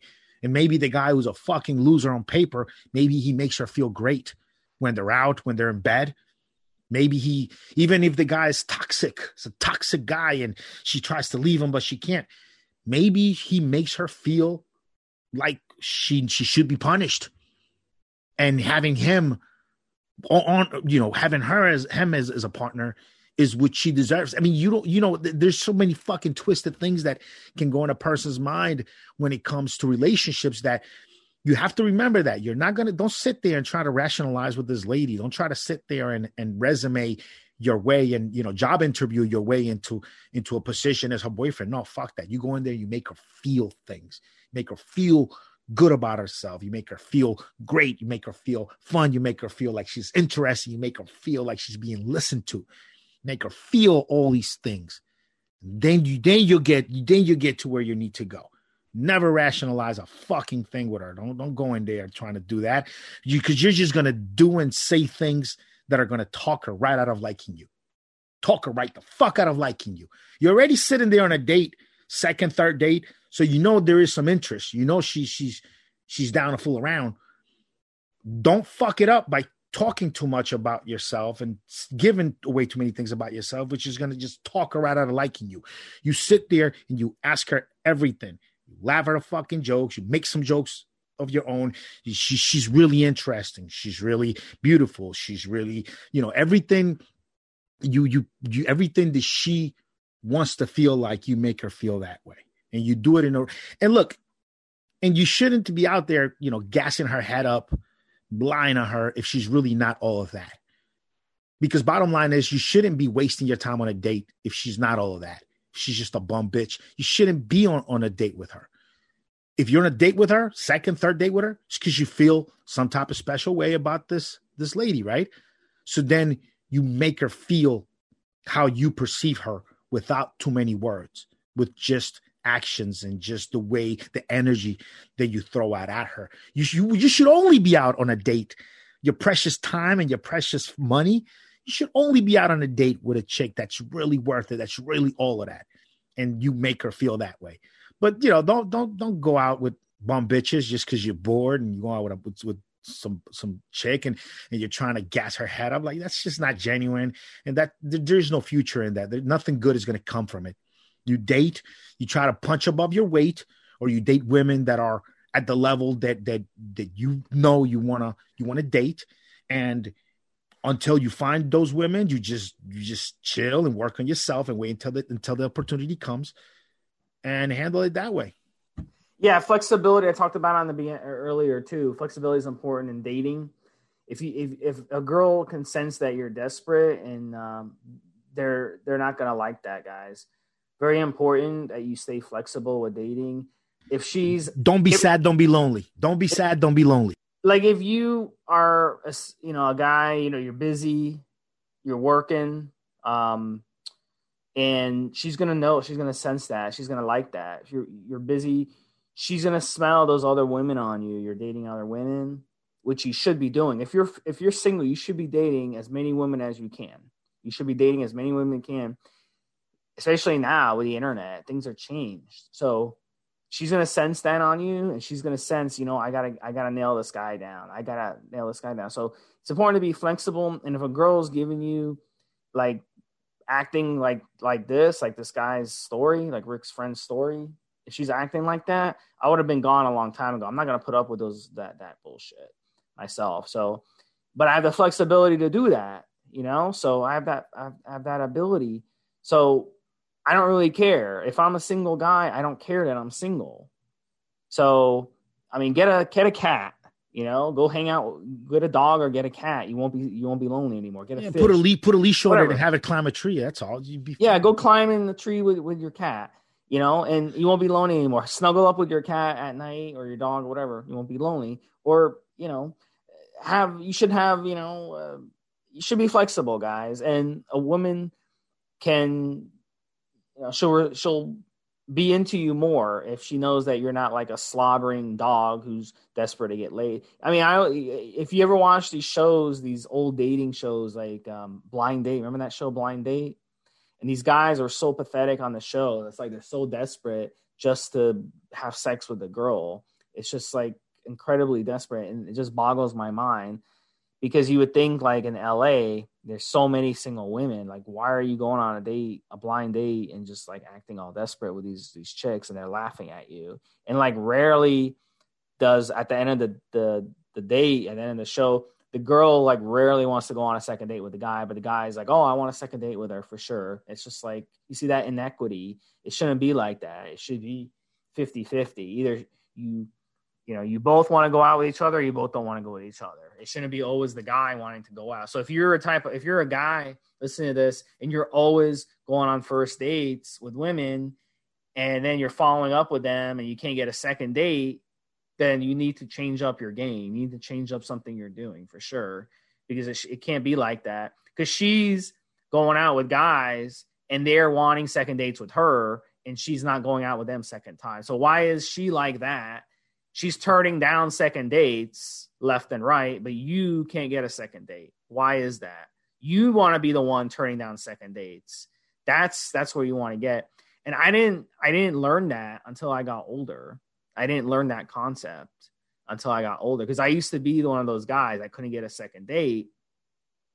And then I became, once I got older, I became the guy who was turning girls down. I felt really bad about it. Like girls would text me after dates and, and, and like, you know, she, they call me or text me after a date themselves and I just wouldn't respond to them. You know, I felt bad. But at the end of the day, I was like, look, you know, rather than just shooting them back a text and rejecting them, I just kind of ghosted them myself. I was the one doing the ghosting, and now Rick's friend is getting ghosted. You see, so once that switches, then you know you'll understand. You know that yeah, I know I got I got my game on. So. So it's all about flexibility, guys, with everything. With yeah, one, one of the things we used to have a, a saying for it when I was younger in my early twenties. It was the the old lady glow, old lady glow, which is um a phrase I got from my uh my buddy uh my buddy from Florida started that. And he basically meant that when you had a girlfriend and you were really serious with a chick, that when you had that that seriousness and you were serious with a girl, that you would glow, and then all the girls would want to want to mess with you, who want your number, who want to start talking to you. And what that is is basically once you get into a relationship, you basically you start to you, you start to realize like, hey, I already I'm already with someone. Um, I'm not gonna sit here and make make a lot of work for myself by chasing after other women. So I'm just gonna chill. And if I run into a girl, if I talk to a chick, if I run into a chick at a store, I'm just gonna be cool. Like I'm not I'm not out there hunting because I got this girl at home and I can't, you know, I can't fuck around with anybody else right now. So what ends up happening is you're so laid back, you're so cool, you're so non pursuing that women just love that shit. They love it. And that makes you even more attractive. The, the fact that you're laid back and you're chilling. And the reason you're laid back and you're chilling is because you, you got an old lady. You know, you, you don't want to, you, you, you realize you'd complicate your life if you try to, you know, mess around on her with this other girl you, you're talking to at a at a convenience store one day. And so what happens, you you're very laid back, very nonchalant, very non-desperate, and the female picks up on that right away. She's like, "Oh, this guy's so nice. Oh, he's he's so respectful." He's like, and then and you're not pursuing. You're not right away asking for a phone number.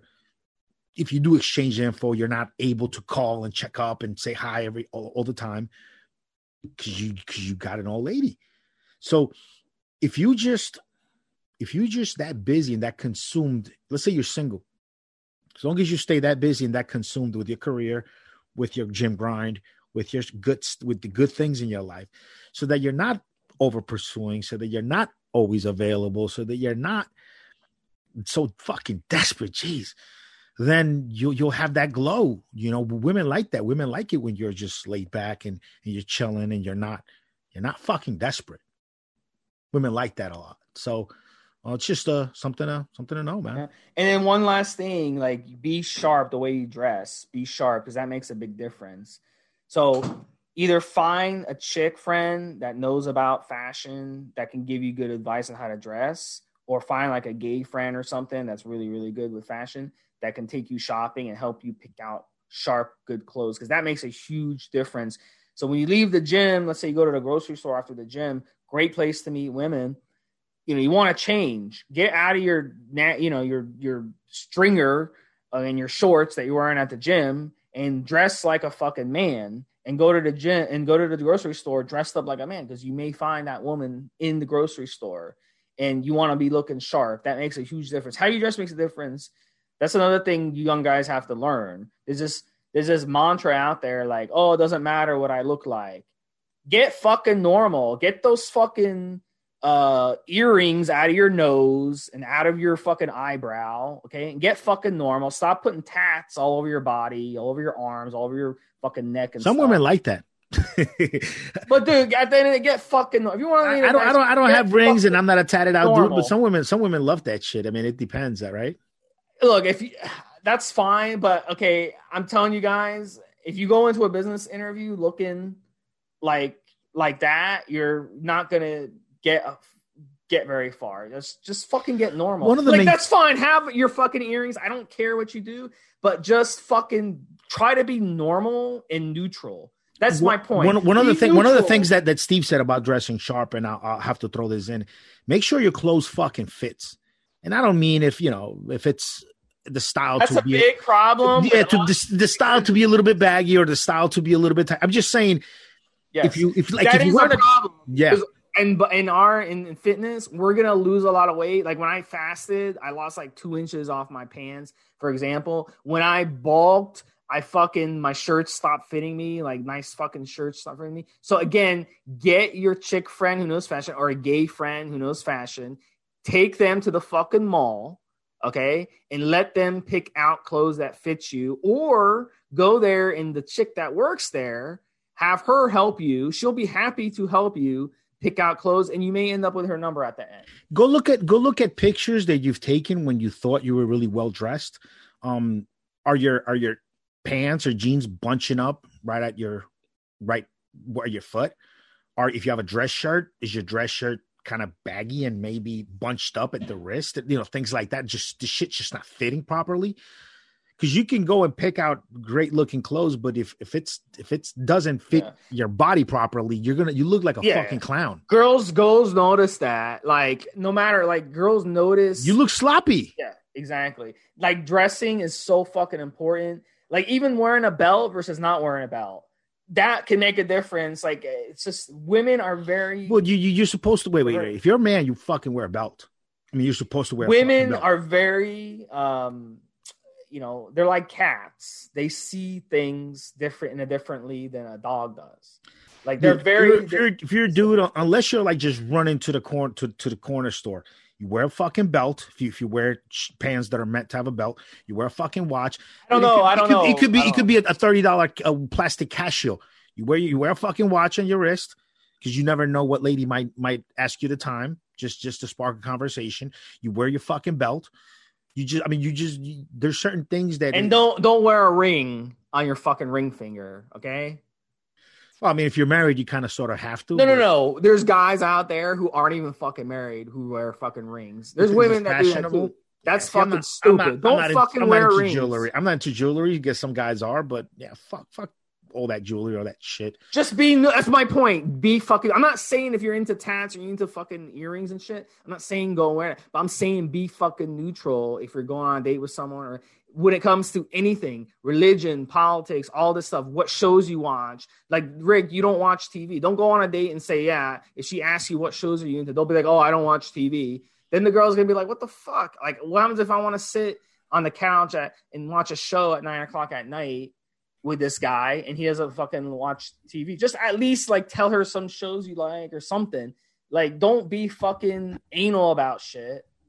You got to be neutral about shit. You know what I'm saying? That's that's that's very very important to be neutral. You don't want to cuz she's going to look long term. Wow, I'm going to marry this guy and he's like fucking stuck in his ways and he's going to be abrasive. Like don't tell the girl that you don't believe in spanking kids, for example be neutral about things. Because since yeah, like, oh yeah, that, that, that I would that I would personally dis- disagree with. Here, here's my thing. I would definitely um, be about myself and stand my ground on, on what I believe in and, and what I like and don't like. I just wouldn't go over there and flex all this shit on the fir- on the first, second, third day. Matter of fact, I mean, she's not really to get to know me until we've had sex already. To just just to be honest with you so yeah, I mean, I'd, I'd, stand my ground on all that shit, on on spanking, on on watching television, on, on all that stuff. I don't, I don't want to watch television. Don't believe in spanking kids. Like you know, you do, you do I, watch stuff. You watch YouTube videos. There's stuff you watch. So don't just yeah. say, "Oh, I don't watch stuff." You well, do I watch stuff. I, am That's my point. yeah, I mean, I wouldn't. Um, but I wouldn't go there and, and put all these things on the table. On on, I wouldn't put any of this shit on the table until we've had sex. Then then you because then she's more willing to say, well, if he doesn't like watching TV, if he's more of a YouTube guy, then I guess it's all right for him to be on, on his phone computer while while he sits next to me and I watch a show or something. Like that's fine. Okay, give me an example. She, will get, she'll get if she likes you enough. If she likes you, and let's check this out, guys, and understand this. If she likes you enough, she'll get real practical about the things that you're not compatible on. If she doesn't like you, she, anything that you're not compatible on, she'll make it a fucking issue. And that's the problem. There's no logic to any of this when it comes to, to females. If she likes you enough, if you like if you like the cold and she likes the warm, if you like YouTube and she likes Netflix, she will just find a way in her head to figure out how you guys are going to make this work and fit in together. No problem.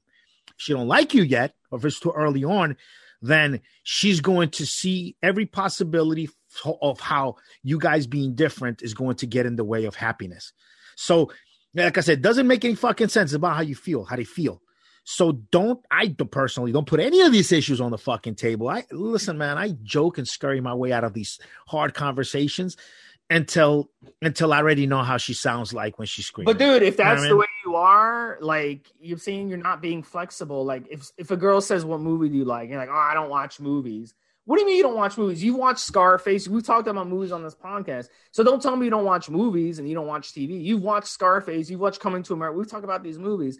I'm just saying you're not lying, you know, when you say, yeah, I like these movies. I like that movie. I'm just saying to go on a date and just be like completely shut off. Like, like I went on a date before and like I you know, like the girl's like, oh, I don't eat chocolate. I don't eat. It's like, why is that necessary to give me that information on a first date? Why is it necessary for me to tell a girl on a first date I have this sort of diet or have that type of diet? It's not necessary. It's not romantic. You know what I'm saying? So something like that, I take that unnecessary an, information. See, something like that, I take that as an opportunity so that, like, on the second or third date, I want to bring her a little something. I'll make sure to say, "Hey, so I got you this other thing because I know you don't like chocolate." So I got you this other thing um, because, you know, the custom is you bring a, a girl chocolates once you're really interested.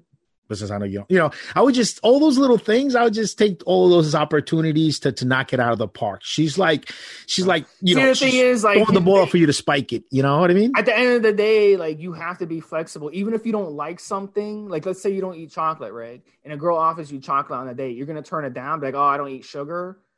No, you got to be a little flexible on a date. That's my point. Like she'll get the point over time that yeah, you don't eat chocolate. But if you have one piece of chocolate, is it gonna kill you?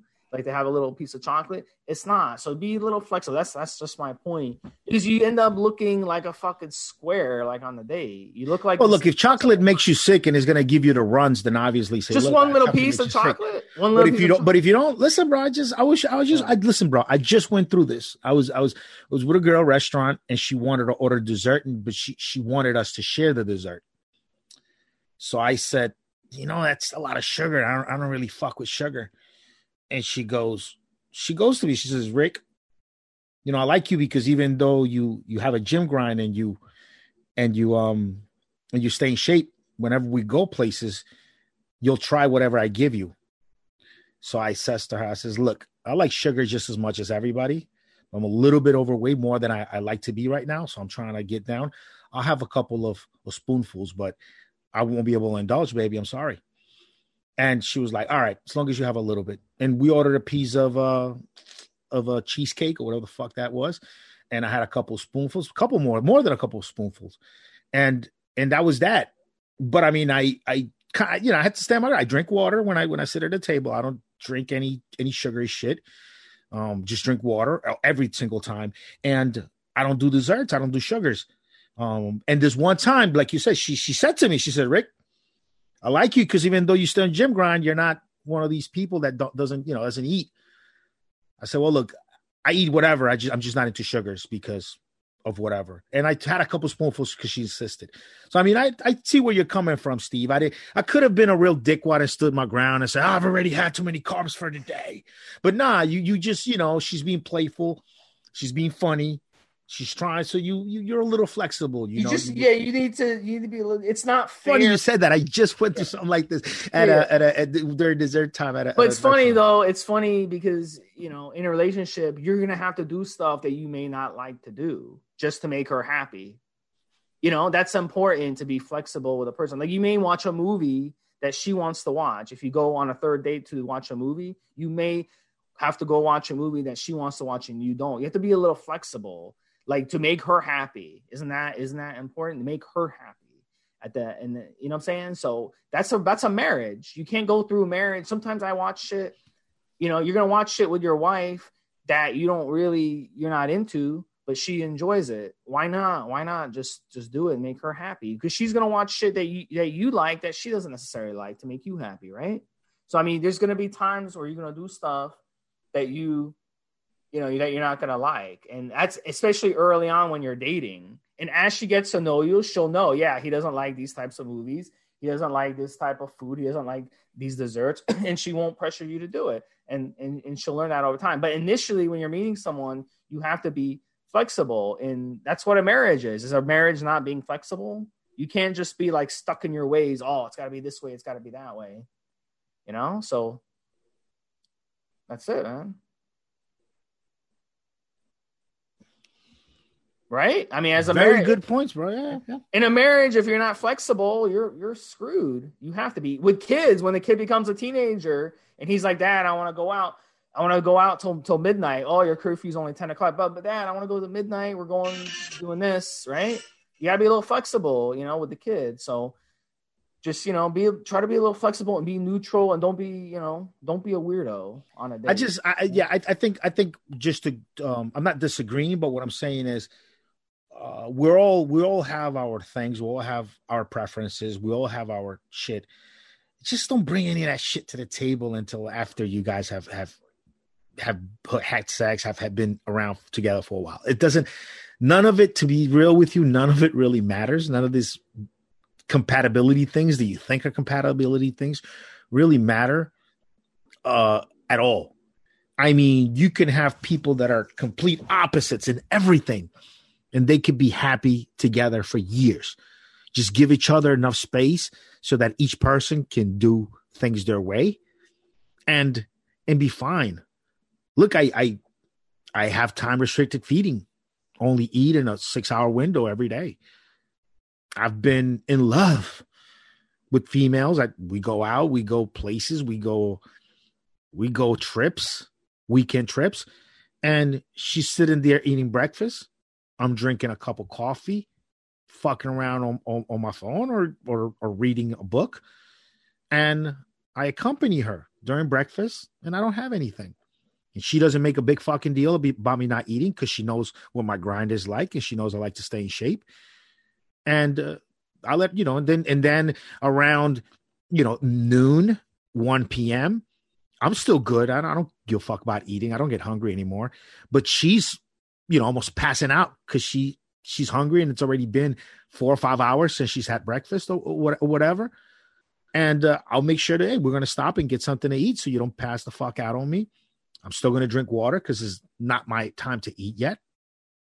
And you just kind of, you could be complete opposites in a lot of different things and still just enjoy good, good times together. So going in on the first, second, third date, fourth date, trying to figure this thing out in a compatibility perspective. Oh, well, I don't need sugar. Oh, well, I don't need that.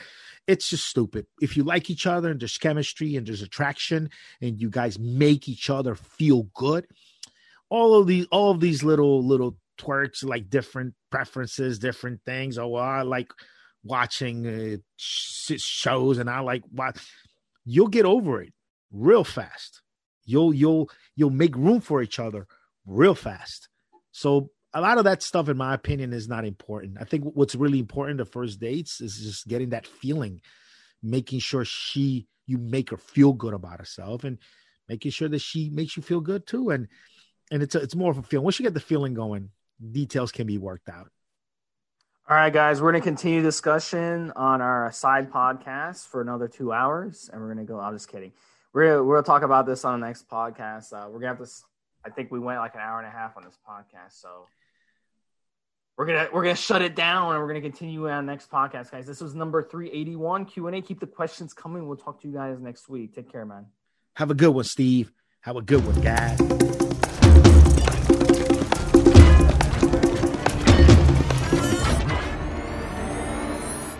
Guys, this is a required legal disclaimer. We are only sharing our experience from years of steroid use. We are not doctors, and none of what we say should be regarded as medical advice. Always check with your doctor before taking any drugs or starting any training program.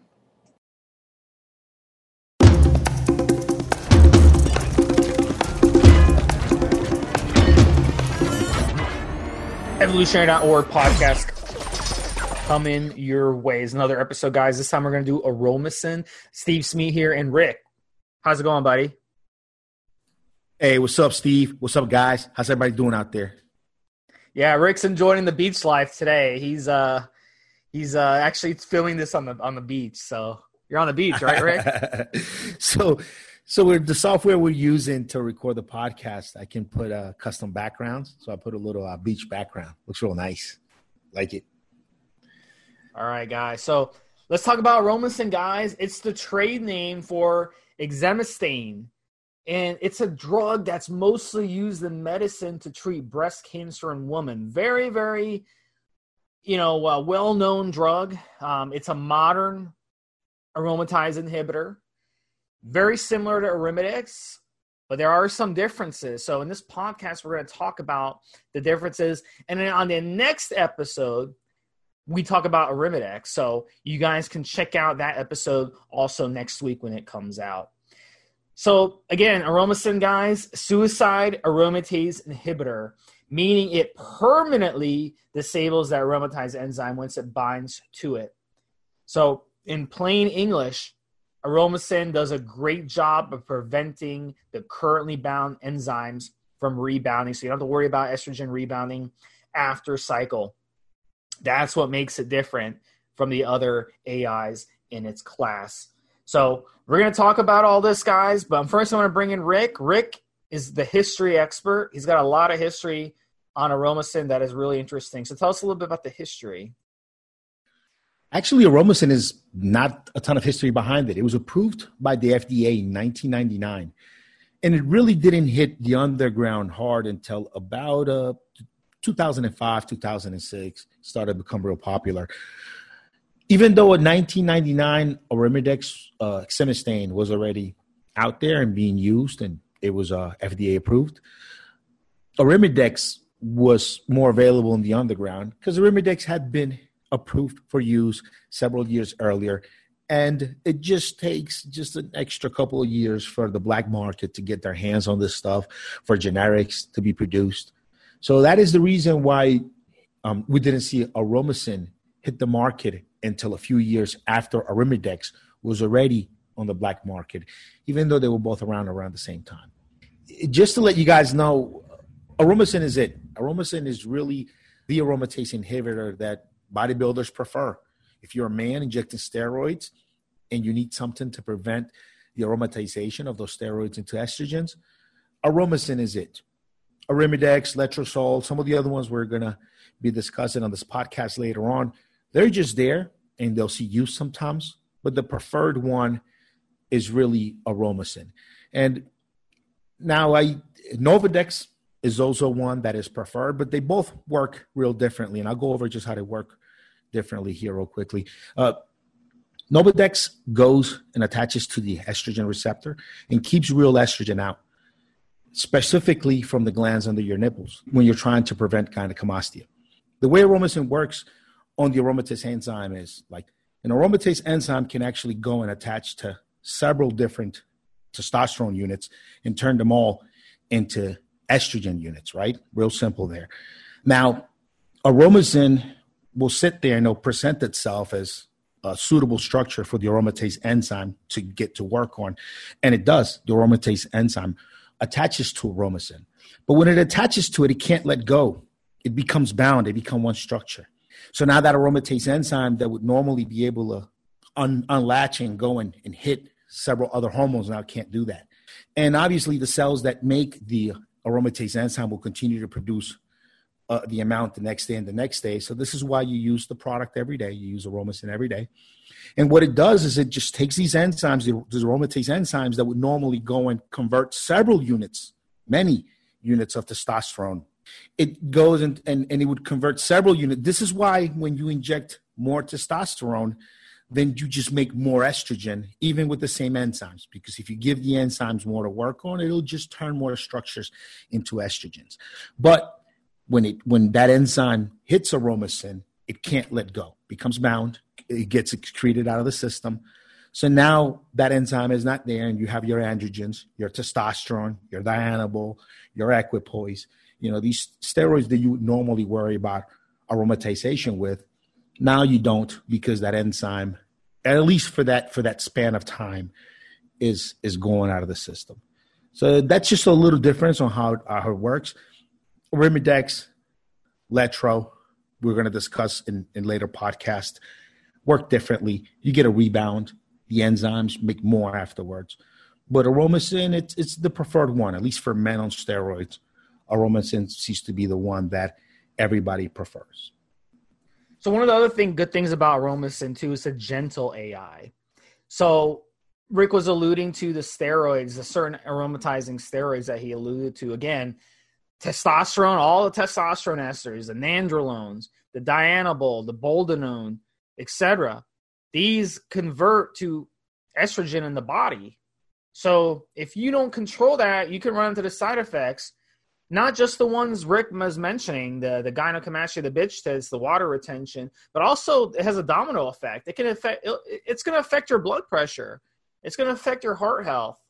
It's going to affect your sleep. You'll notice you'll start getting insomnia where you can't sleep at night because you're carrying all this water. You feel tired during the day. Just imagine carrying jugs of water 24 7 all day. Of course, you're going to feel tired. So it's important to control your estrogen. But the misconception, and this comes from the old school guys back maybe in the 90s who came around in the 90s, maybe maybe late 80s when Letro came around, is that they slam their estrogen too much. And when you slam your estrogen too much, that's also not good. We still need estrogen as men. We need estrogen to function properly. So, you know, if you slam your estrogen too much, you're going to start getting issues, mood problems, depression, achy joints. You're going to have a hard time building muscle. You're going to have a hard time getting stronger. It's going to affect other problems as well, having low estrogen. So you got to remember, low estrogen is not good either. So one of the things that I like about Aromasin is it's a very gentle, gentle AI. It doesn't slam your estrogen, and it doesn't have um, a lot of bad things that come with it like some of the other AIs out there. So, yeah, I mean, look for the context of the podcast today. Uh, yes, aromasin is very effective at getting rid of, of the aromatase enzyme, so that you don't have a lot of your steroids being converted to estrogen. So that is the context of today's podcast. But really, you don't want to crush your estrogen.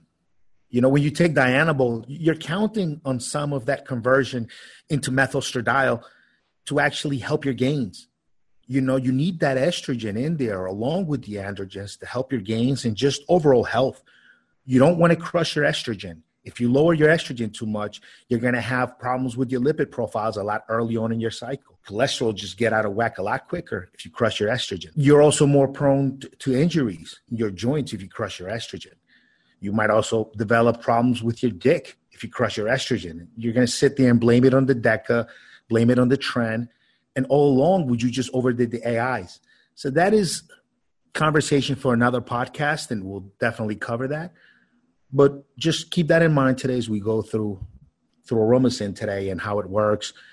We're not suggesting that you need to crush your estrogen cycle. That is not ideal. Yeah so you're going to find that it doesn't one size doesn't fit all. You have to learn your body understand yourself look in the mirror see how you feel look at your blood results and let it be a combination of everything. And look, if you don't use a ton of stuff, if you're not like smashing a couple of grams of juice per week, you're not gonna have to worry that much about side effects and taking auxiliaries and doing all that stuff. So if you just keep your your dosing in a really conservative realm, it'll just be a lot easier to manage everything.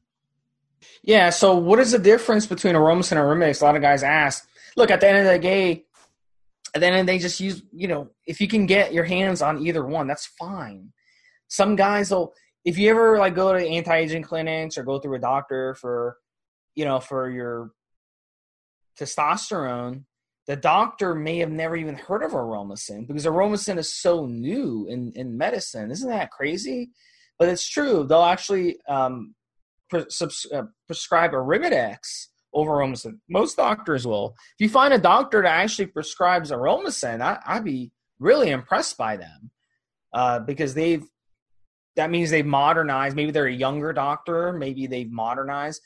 But like any profession, you know, doctors tend to they tend to be old school. They tend to stick with what they've known for many, many years, and a lot of them don't even know aromasin exists. So you may want to talk to your doctor about getting on aromasin instead of arimidex because the main advantage, as we discussed earlier on the show, is that aromasin is going to prevent any estrogen rebound. Now, it isn't very common to see that, but I have seen it. Guys will come off steroids, they'll go through their PCT, they'll start their bridge phase, and then during the bridge phase, their estrogen issues come flaring back. I've seen it. That's estrogen rebound, and it does happen. And you can actually get hit with gyno from estrogen rebound. That's actually one of the main side effects of estrogen rebound. So it does happen. So if possible, I always recommend Aromasin. But let's say your doctor doesn't know anything about Aromasin, he puts you on Arimidex, or your source only has Arimidex, that's going to do too. But we always prefer Aromasin. Now, Aromasin versus Letro. That's another one guys want to know. Hey, how can I use Letro? I heard some guy on YouTube say to use Letro. Yes, a lot of guys on social media will tell you to use Letro as in your, your AI. And again, it's because they have outdated information. Letro has a purpose, okay?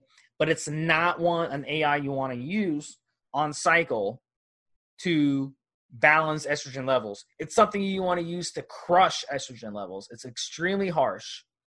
So again, I strongly recommend Aromasin over Letro. So Aromasin beats Letro and it beats Arimidex all day and night. So side effects.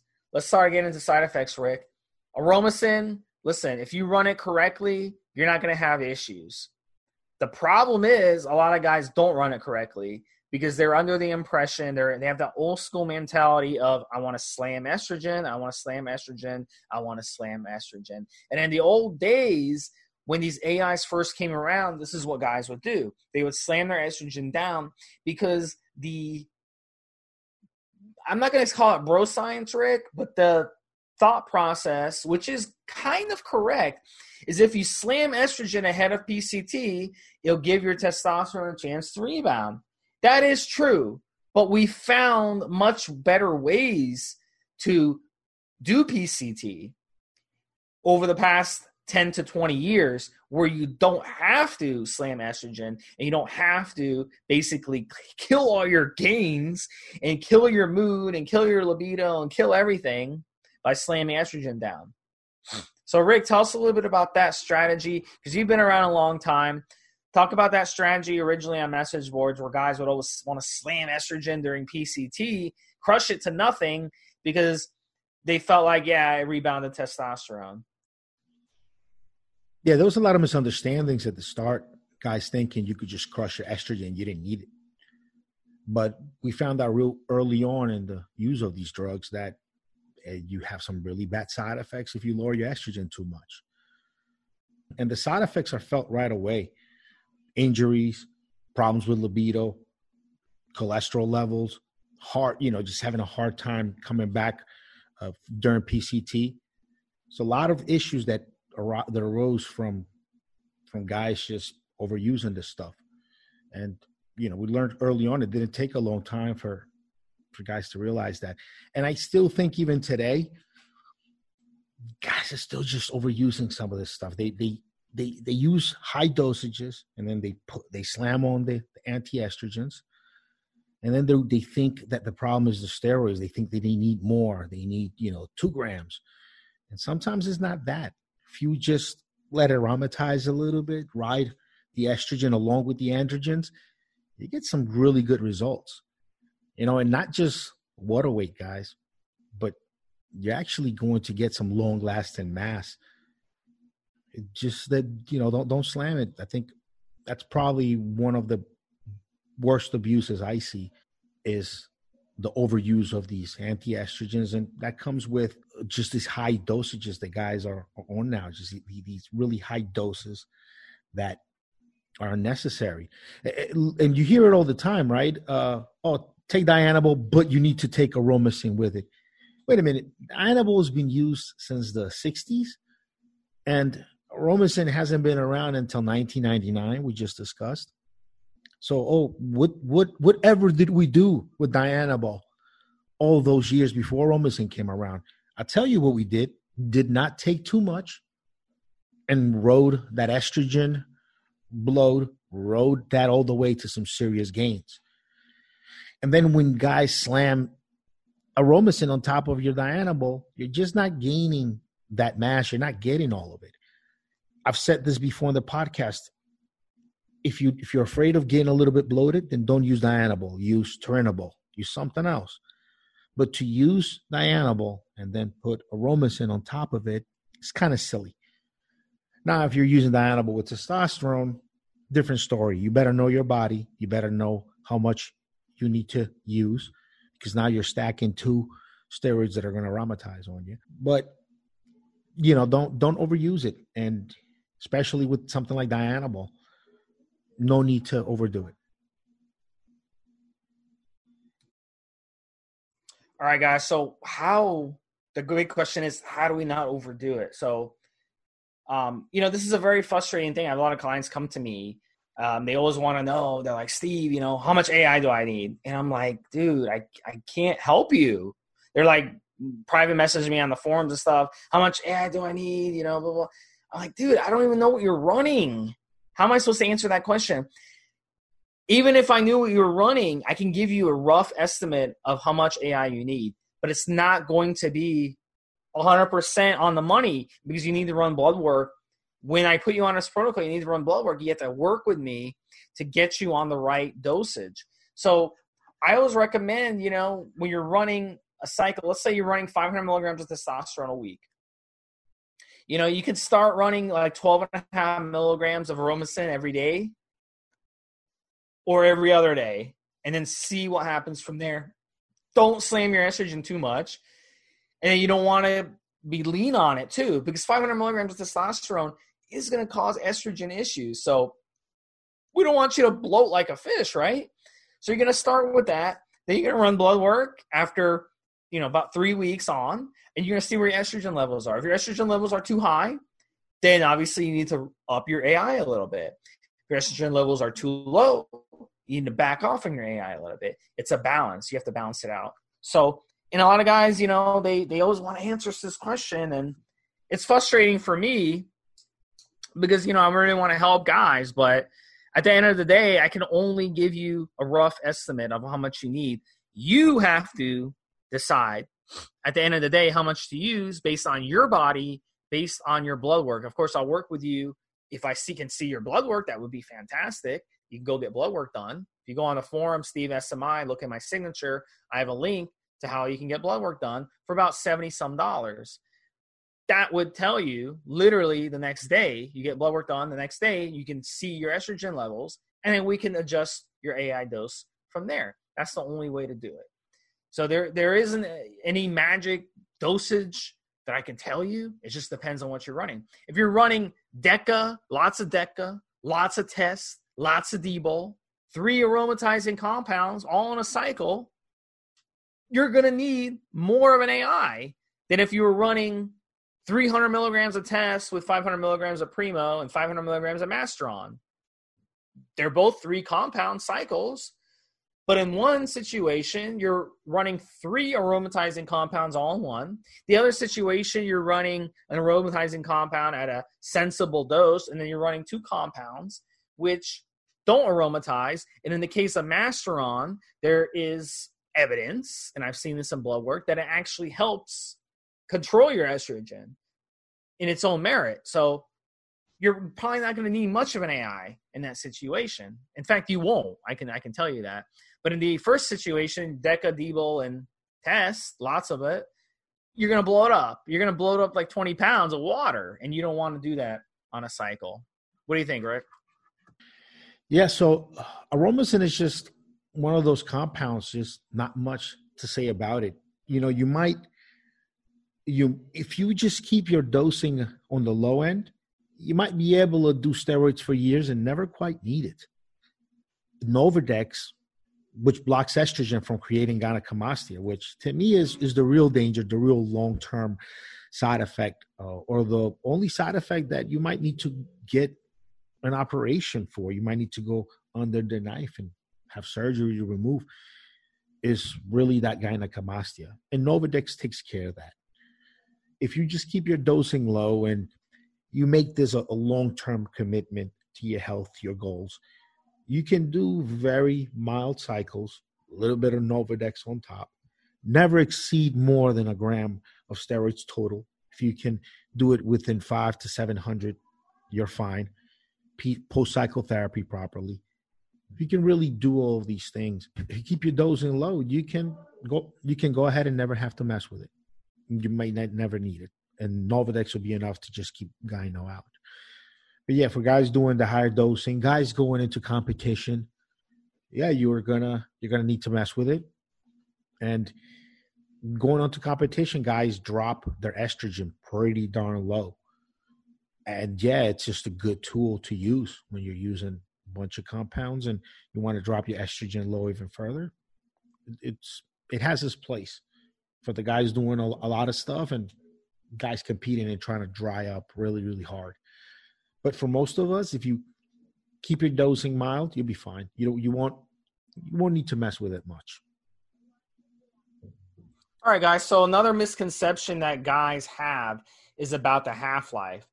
And the half life of aromasin is over 24 hours. So you don't have to dose it two times a day or three times a day. You can get away with dosing it every day or every other day very, very easily. It's going to be in your system. You dose it every other day or every third day, even, it's still going to be in your system. So you don't have to do all this or like, oh my God, I'm injecting, I'm injecting this. I got to take my aromasin. You know, I'm injecting this. I got to take my aromasin every day. Not necessarily. Every every every day, every other day, every third day. Just depends on the situation. But you know, look, I mean, it's in your system a long time. You gotta you gotta remember these half lives. 25 hour half life is uh you gotta multiply it by four or five. That's how long it's gonna be in your system when you take it.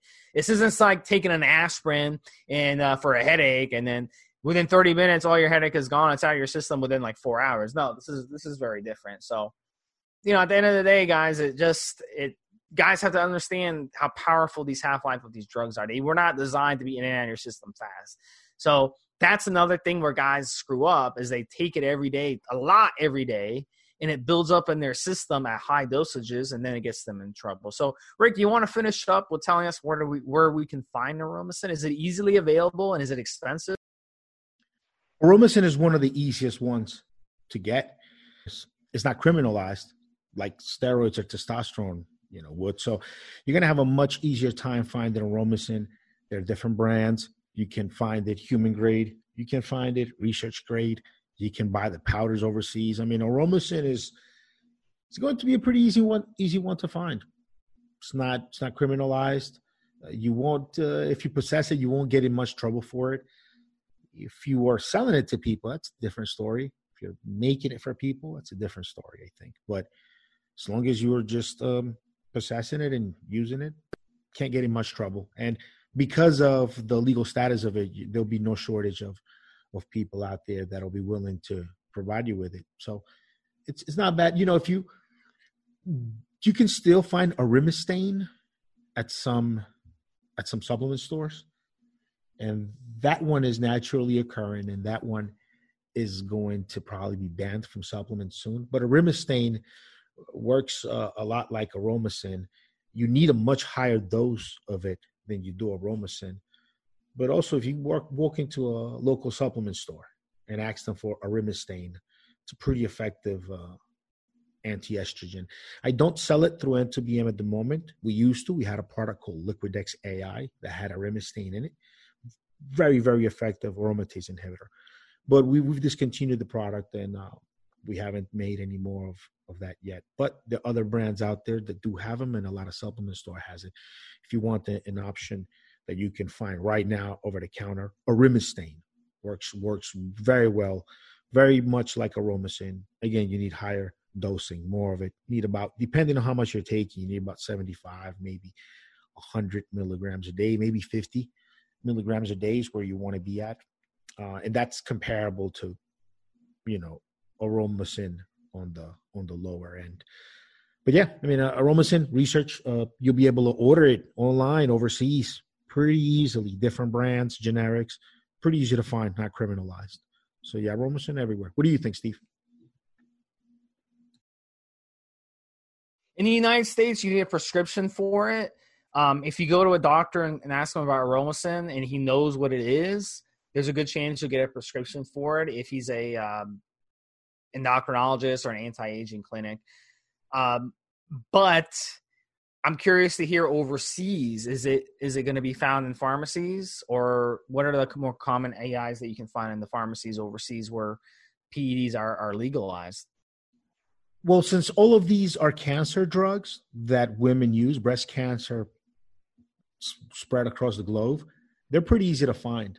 mean, same place where you can buy testosterone over the counter, you can get tamoxifen, you can get tamoxifen, you can get Clomid, you can get Aromasin, you can get any of these cancer drugs over the counter. It's pretty easy to find, uh, pretty inexpensive too.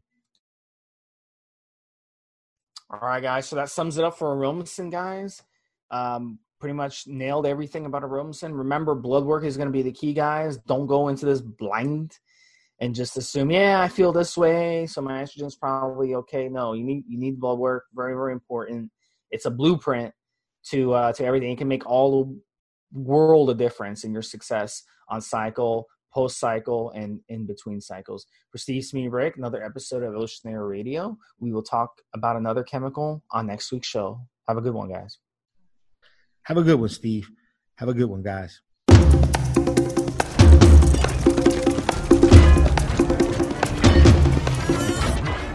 Guys, this is the required legal disclaimer. We are only sharing our experience from years of steroid use. We are not doctors, and none of what we say should be regarded as medical advice. Always check with your doctor before taking any drugs or starting any training program.